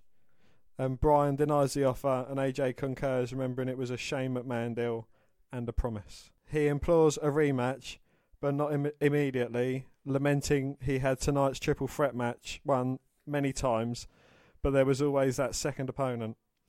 AJ asks why Brian has to make things difficult for him. Brian answers he's doing his best for the fans. AJ says he understands Brian's position and that Shane is his boss, asking Brian to honour Shane's promise of a one on one rematch with the WWE Championship. They agree that Brian isn't the sole maker of decisions. Then AJ indicates Brian doesn't always follow orders. They continue by bickering over John Cena's rematch occurring tonight before AJ's one on one rematch.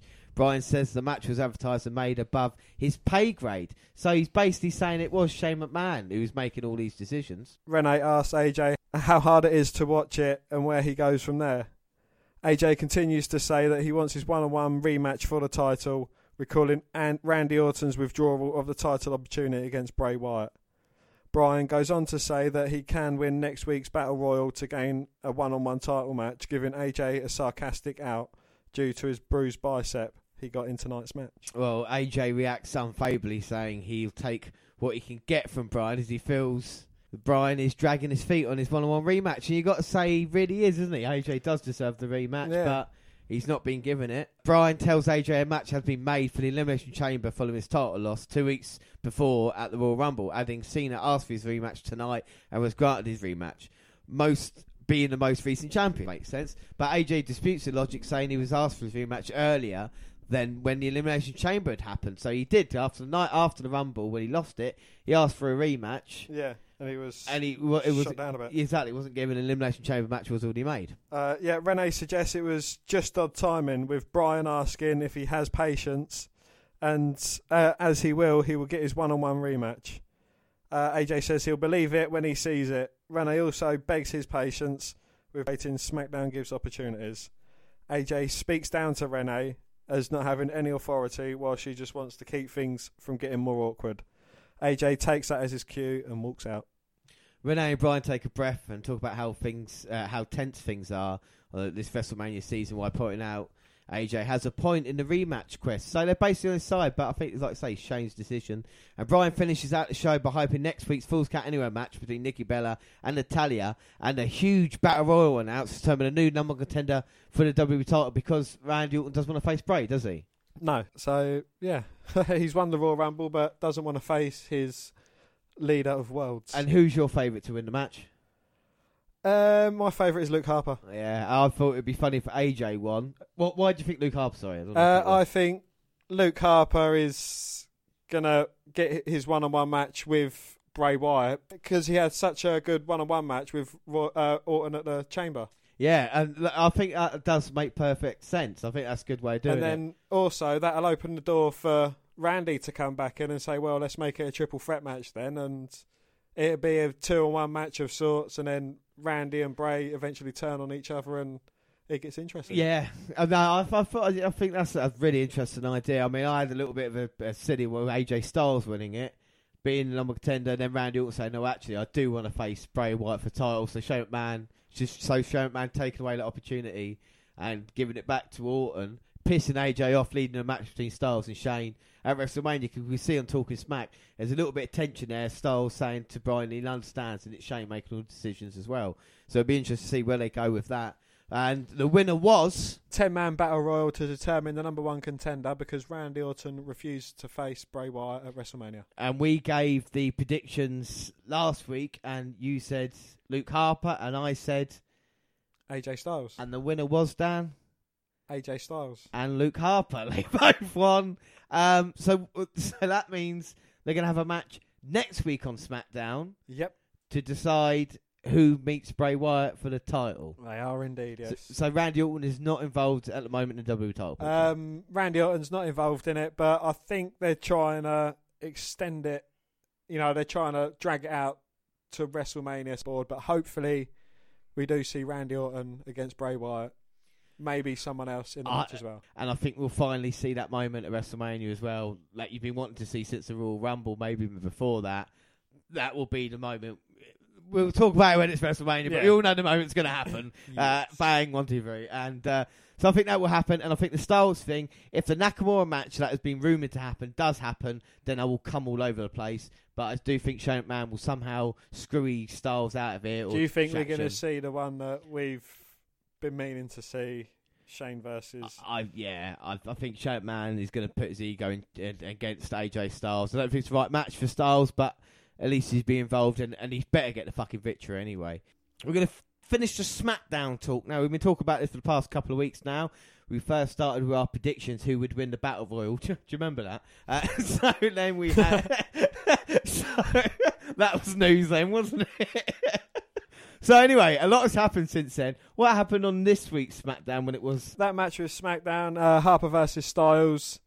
It was a it was a very good match. Harper looked really really good in it. Harper, uh, AJ Styles hit the phenomenal forearm on Harper near the ring ropes. Referee count Luke had his leg on the rope at two. Right. Shane McMahon come down because you know the first time ever that someone's noticed a missed call by a ref, Yeah. and it happens to be Shane McMahon on AJ Styles. Distracts AJ Styles from the match. Harper tries taking advantage uh, with a super kick to AJ Styles while he's having a confrontation with Shane. Inadvertently hits Shane McMahon with a super kick. Uh, Harper does. Oh, fucking hell, right. Uh, the match goes back into the ring. Styles wins it in the ring. Goes and says to Shane, "Look, you know, done it," and then walks off. And that's what you deserve for sticking your nose in the business. So Styles won the match. Oh, so Styles did win, and is that a bit of a surprise that Styles did beat Harper in the end? Because I thought, it- you know, it did make sense for Harper to be involved, didn't it? Uh, yeah, definitely. It did make a lot of sense, but what come to light after that on SmackDown with Go the on, uh, fill, us in then. What happened afterwards? well, it was the coronation of the celebration of Bray Wyatt as the champion. He was in the ring, started spouting off, and then it's saying, "Oh, Orton couldn't be here tonight." And then Orton cuts on the big screen. He's at the Wyatt compound. right. uh, saying on about oh how like you know this is the base of your operations. This is the place you go. Sister Abigail's buried below. The spirit of her keeps the chair rocking, and it's like you know oh, oh, yeah. all whitey type stuff. And then bang, but it's gonna go. And he's he says like you know it's all been a ruse. If you can't beat them, join them. But he just joined you to split all your workings apart, and then he burns down the Wyatt compound and Sister Abigail's remains. So, and then that's Orton's turn now to the good side. He's finally t- so that's the payoff now. We Well, finally had. yeah, it's the culmination of Orton joining the Wyatts, which we knew was going to happen But at some point. I, I was quite surprised. I was going to say this a couple of weeks ago. This is what I thought they were going to do for WrestleMania. That they've done this now a, a couple of weeks ago.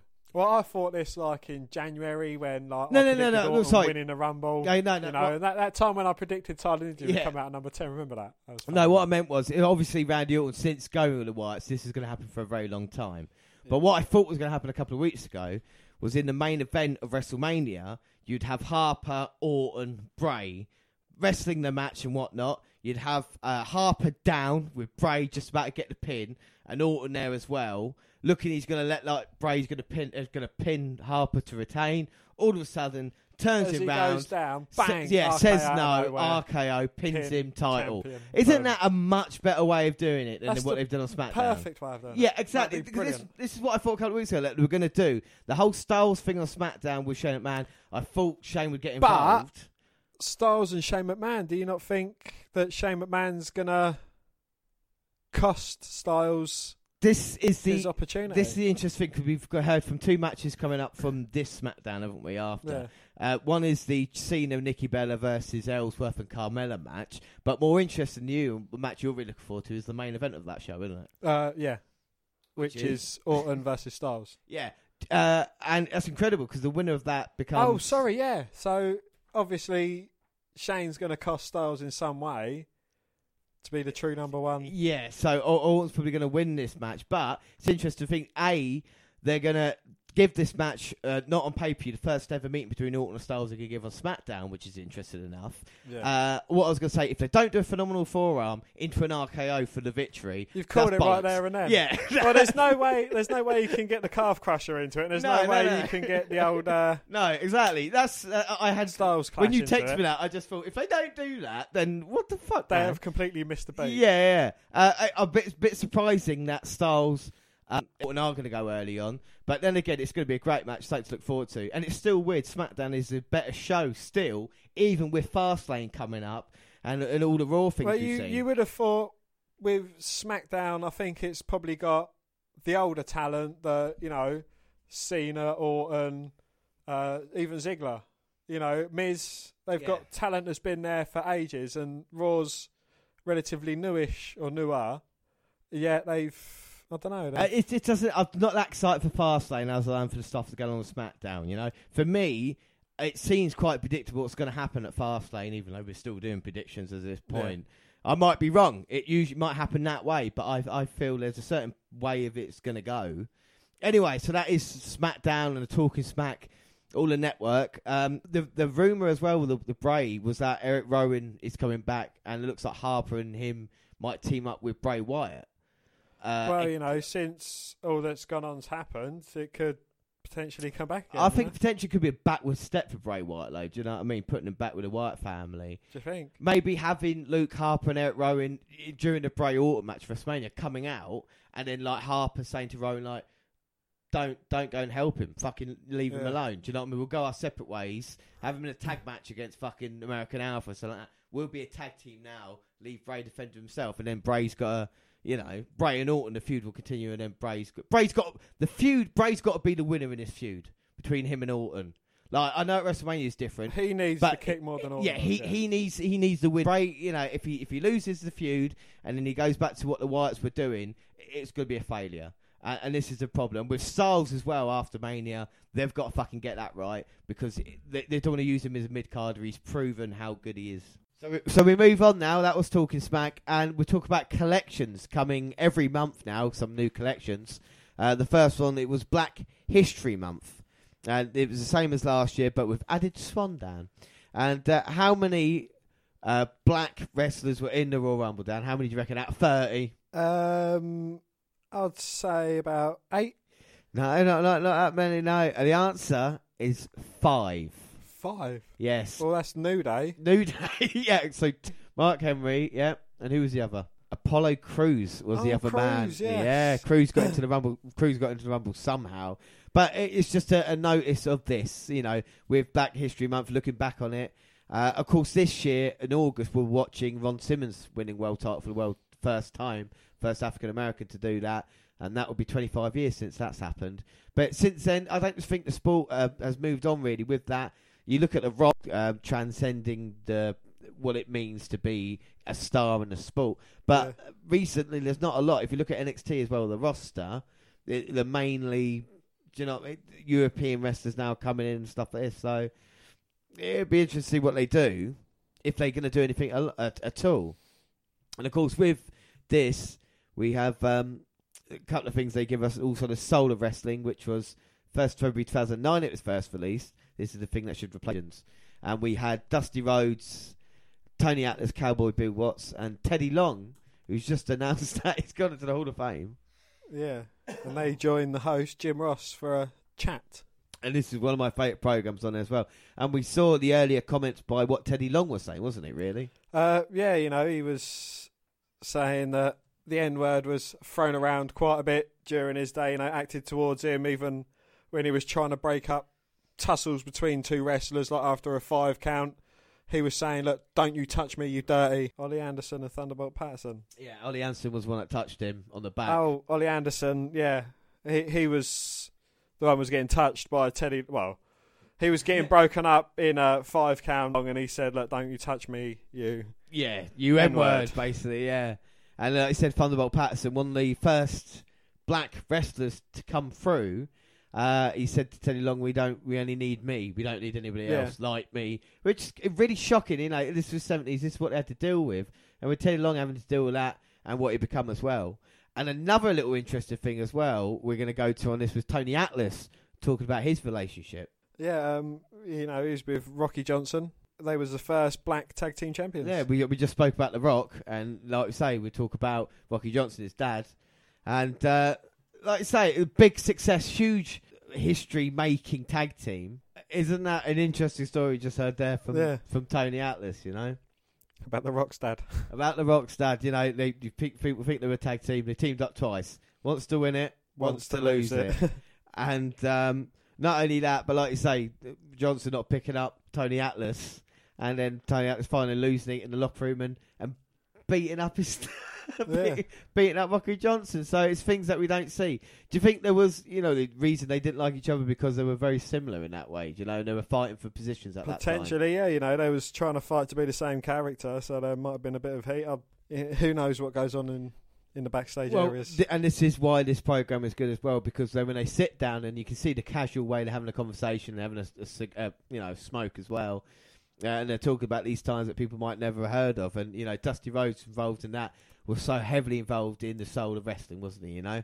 He was indeed. You know, there was a patriarch for the soul of wrestling. Yeah, he literally broke the mould, you know, the, uh, uh, the way his mannerisms was as well. But that was one collection. The next collection, Dan? At the next collection, we have Hidden Gems 2, which is a sequel to last year's Hidden Gems.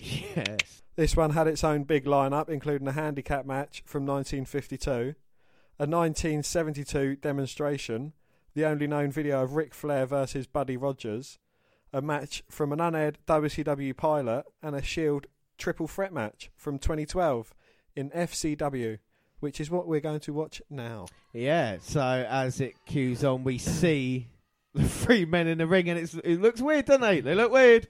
They look smaller. All, all in pants as well, if you notice. You know? Well, they're all like quite generic wrestlers at this point. Yeah, I mean Dean Ambrose. Was Dean Am- was Dean Ambrose Dean Ambrose here, or was he? You were saying Dean to me- Moxley. Dean Moxley.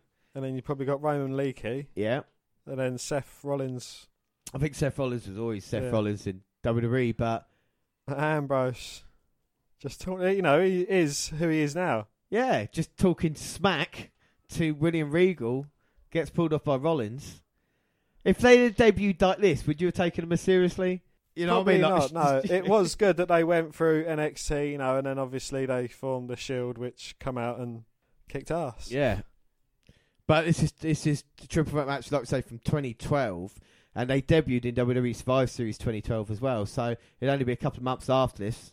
They Cool. put flapjacks on, and yeah, Yeah. And of course, this is FCW before NXT Florida Championship Wrestling, which basically involved into NXT because NXT is still in Florida now, isn't it? You know, Yeah. Full Sail Arena. As in this match now, Ambrose and Rollins teaming up on Reigns. Of course, these men had a triple threat match on WWE pay per view at Battleground in uh, 2016. they did, and yeah, you know, it was really well received as well. To be honest, And like I say, it was for the WWE Championship as well. At this point in time, Ambrose and Rollins just beating down on Reigns. and it is a good little hidden gem. And the second collection is everything you need to know, Dan, from the New Day, featuring a huge collection of promos, matches, and segments. The New Day has been uh, has rocketed from a team who was almost completely loathed to one of the hottest acts in wrestling, like we talked about in the WWE 24 series again, isn't there?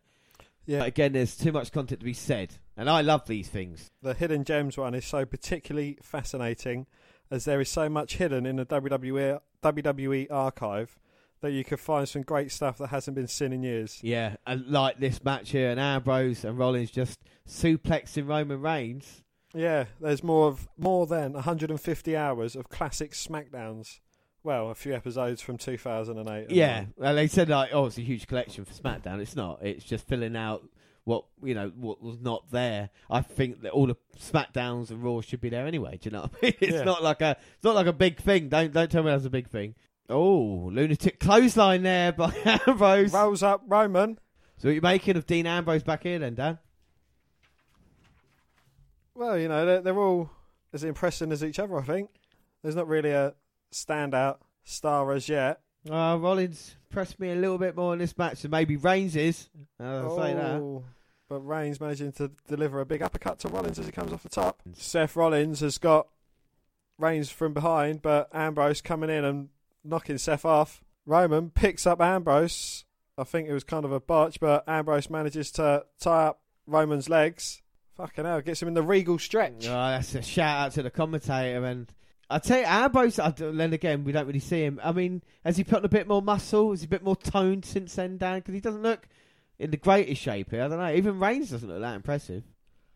Well, you know, they was hidden by them big stab vests for the first couple of years of their career. So, you know, Roman's still hid by it. Kick to Reigns to the outside. Rolls Ambrose up. Ah, only managing to get a two count. Ah. Oh, and Rollins now, is he making sure Reigns is out? He's going for his signature kick. Ambrose picking him up and delivering a facebuster slam. Rolling up Rollins. Oh. The Moxley cutter is what we want to look out for.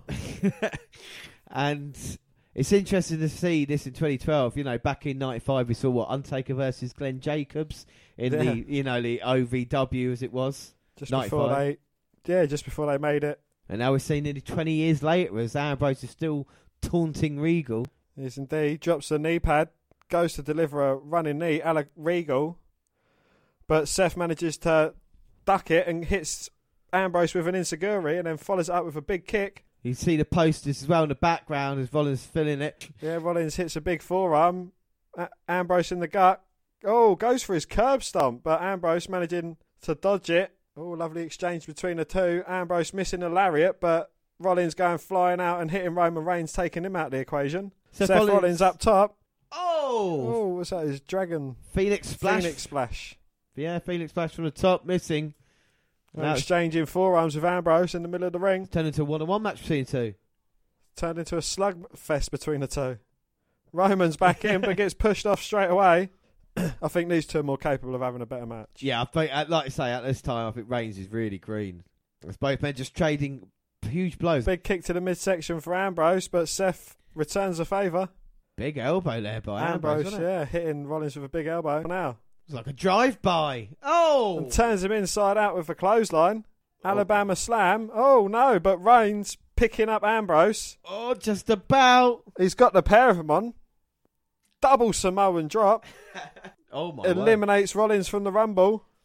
And now it's just Reigns and Ambrose. Oh! Is that a running bulldog? It is. And Ambrose down for the count, is he? Yes. And Reigns gets the victory. It was hardly in this match.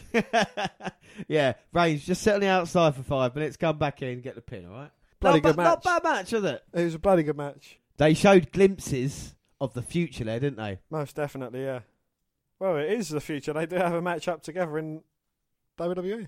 Exactly, that's what I'm saying. It's fucking mental, fucking isn't it? crazy. It's crazy, man. It's crazy. yeah, Sunday the 5th of February 2012.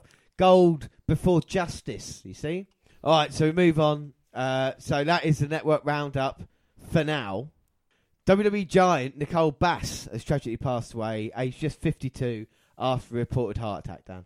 The six foot two inch bodybuilder broke into professional wrestling in 1998 with ECW before progressing to WWE, where she debuted as Sable's bodyguard at WrestleMania before striking up a tag team with Val Venis.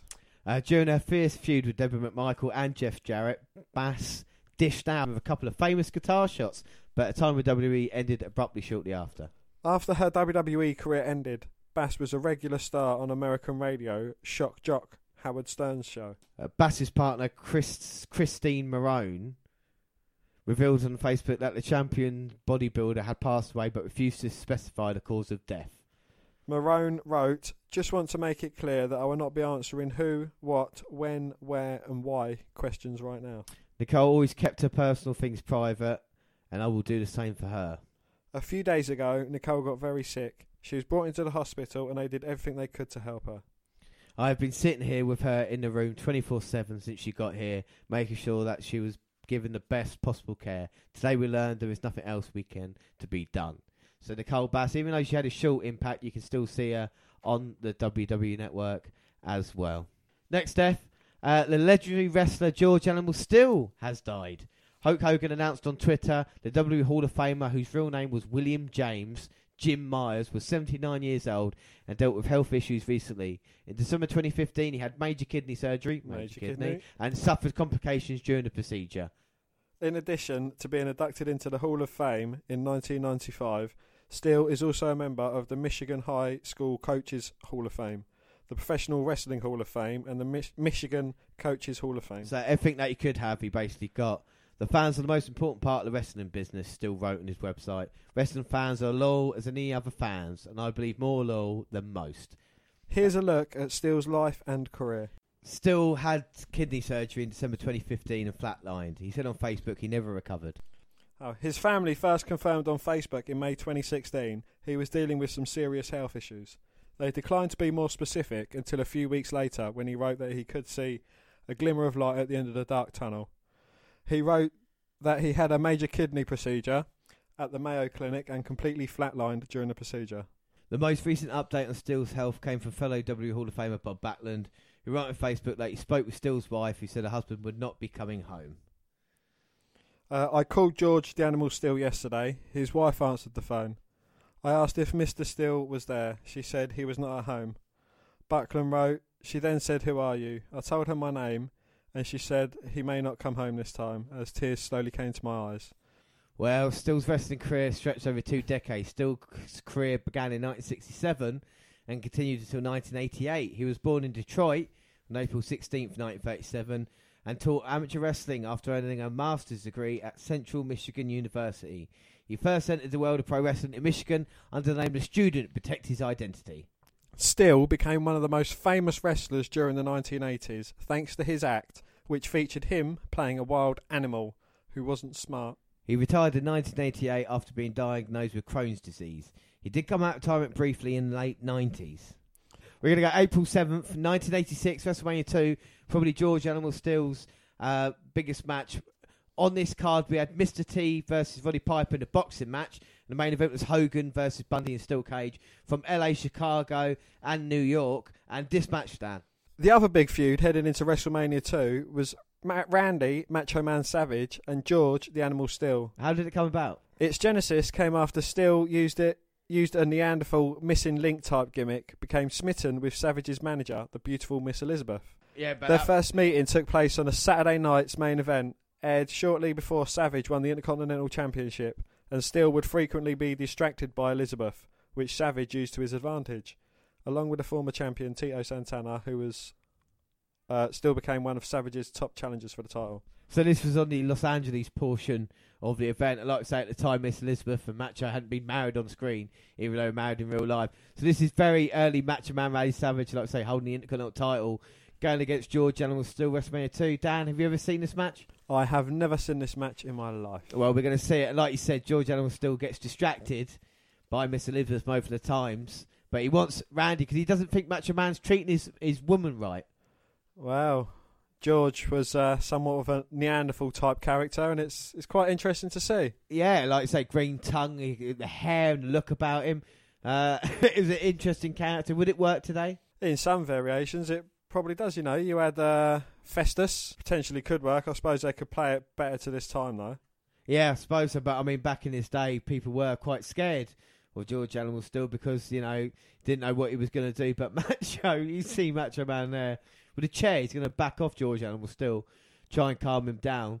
This is for the Intercontinental title, uh, a championship which was one of the biggest. You know, it was the, the second biggest title in WWF at the time. And what does Macho have to do to try and calm down George Animal Steele? Just run. Well, I don't think there is any calming of the animal, but there hasn't been a wrestling move yet. I don't think. No, Macho just running for George. But George managing to grab hold of Macho Man's leg and he's biting his calf. Uh, says he's a madman. Macho Man hardly able to stand on his leg now. And what can you do in a situation like that? Nothing. Oh, Oh, run into him with your knee and just like Macho Man done, and he's started to rock the big man, but gets picked up by his throat and just thrown across the ring. well, we see the power of George there. Macho Man's in serious trouble. Of course, we've lost both these men with Miss Elizabeth as well. Everybody involved in this match. Is dead. Unfortunately, he's no longer with us. It's crazy to think. I mean, this is 1986, so 31 years ago now. But who would have thought that the big hairy man would have lasted longer than the skinny ripped man and the cute woman? Well, this is the, the scary thing about life, isn't it? It can take us at any point in time. You know, I don't want to sound too too dark, but you know, we all face death, whether it happens today, tomorrow, or in the future. Everybody dies. You know. Yeah. And Macho Man managed to get the animal tied up in the ropes, and he's starting to get a bit of an advantage. Going up top now. Oh, Oh. big crossbody taking the animal down.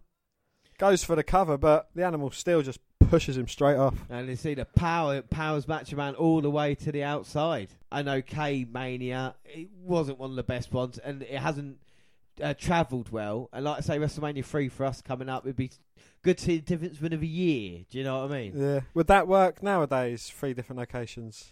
Probably not. The, the, the problem was is they wanted to be bigger and better because they had WrestleMania 1. It's like, right, what are we going to do to make that better? Course, pay-per-view wasn't around at the time either, so it's like, right, we do it from our... Because WWF's home really was, you know, Chicago, New York, LA were their big three. And that's why the WrestleMania 3 was like, right, fuck it, we're going to try and go as big as we can, you know? And the Macho Man's gone to the outside and he's grabbed a bunch of flowers. And he's slapping George the Animal Steele with them.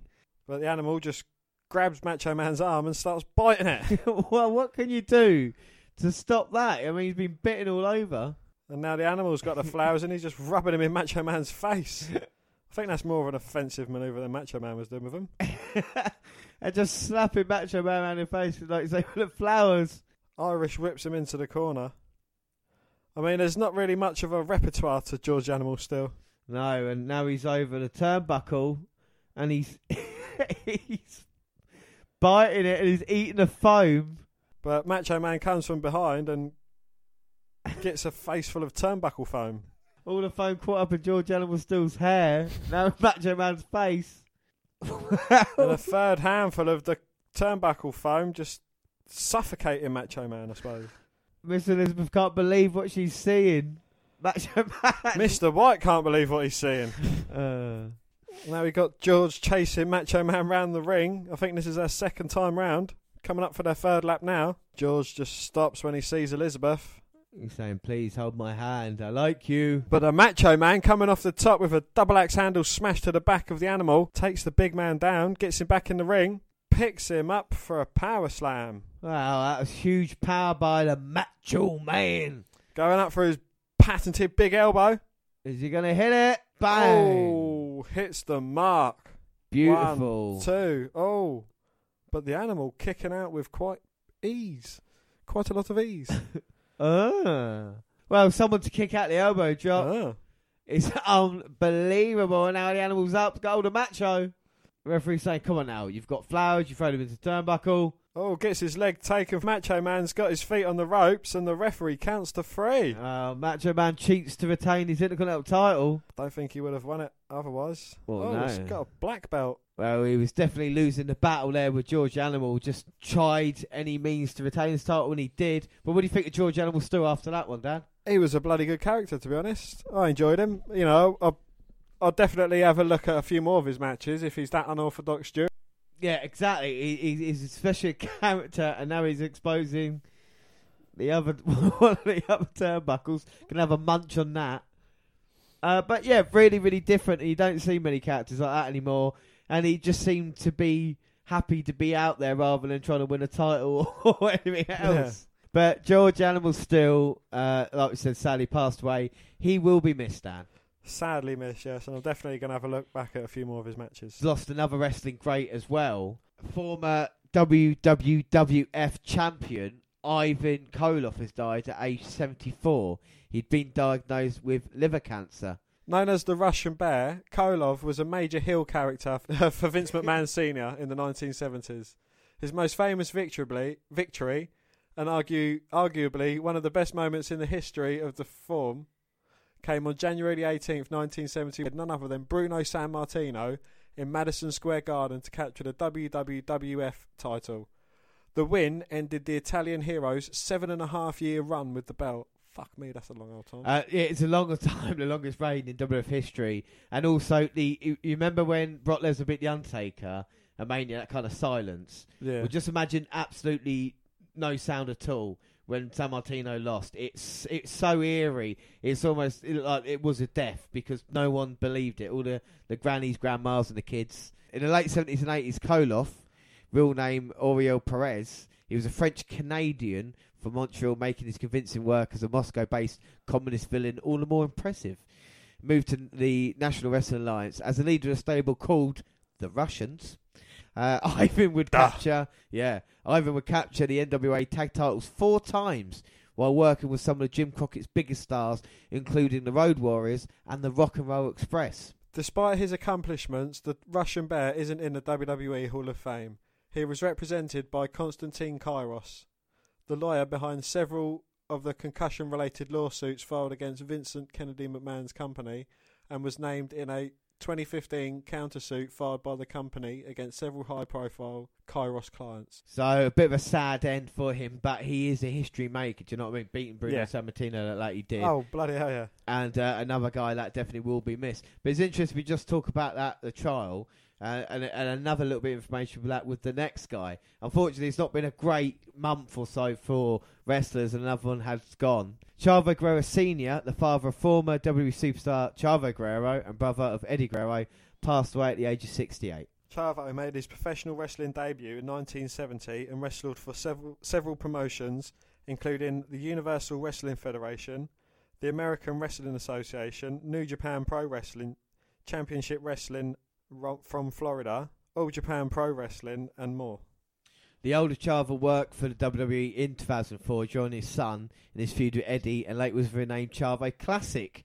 That's how I remember him as. Winning the Cruiserweight title by defeating his own son and Spike Dudley. And Dan, from SmackDown 248, Thursday the 20th of May 2004, would you want to watch that match? I'd love to see that. There we go. We're coming off Judgment Day, where JBL and Eddie Guerrero had such a forgettable main event, where Eddie big gusher, but we're going to see cruiserweight title on the line here now. Sixty-eight is no age at all, really, is it? You think about it. Nicole. Bass, fifty-one. It's horrible, isn't it? We see Chavo Classic coming out. Do you remember Chavo Classic in WWE, Dan? I only remember him mainly as part of, uh, you know, with Chavo and that when he was, you know, being his manager.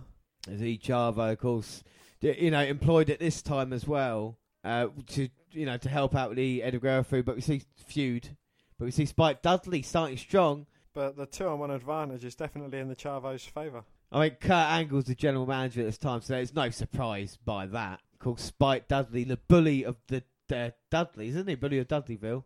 Well, you know, Oh, and Spike fighting back on Classic, send them to the outside. oh, now it's just a one-on-one match. Head scissors takedown to Chavo. He's in the corner and Spike's just stamping on him. Well, of course, the Cruiserweight title at this time was ex- exclusive to SmackDown. Yeah, and classic on the outside, tripping Spike, stopping his momentum. What did you think of the Cruiserweight title? I mean, obviously it's come back now, but back when it was on SmackDown before it was, you know, killed by Jacqueline and such. What, did you like the Cruiserweight scene with Mysterio and that? Yeah, I thought it was very interesting. Guaranteed a fair few good matches. It is like CWC nowadays. Yeah, it was like when Matt Hardy had to drop weight, didn't he, to uh, Yeah. get get the title. That's what I liked as well. and Chavo Classic, look at him doing a number. He can still go in the ring, can't he? You still yeah. got it. Five year old getting in there. Classic now, trying to help his son. Bite with a clothesline, a classic. Oh, yeah, after dodging Chavo, Oh, nearly over the top. landing on the apron, and then sends Chavo stumbling back, takes out both the Guerreros. Big crossbody. Oh my god, he's got the bulldog and a head scissors. We saw that move on 205. Oh my god. Oh, Shoulder bars to Chavo, sending him out, or Chavo Senior. Inverted atomic drop to Chavo Junior. Goes for the cover, Oh. but Chavo managing to kick out. Ah. Chavo, the gory bomb special. Oh, but Spike manages a backslide and go. Only gets the two count. Two. And Chavo put a stop to that. And the momentum spikes getting. Spike going for the Dudley dog. Oh, hits, Hits it. it. Chavo Classic back in. Spike knocking Chavo Classic on Chavo. Oh, and Classic gets the win. Classic saying, What? I won the title. Classic's a winner jumping up and down. Well, fair play to Guerrero Senior. Well, what a weird match that was. We see the ending here. What happened to Spike then?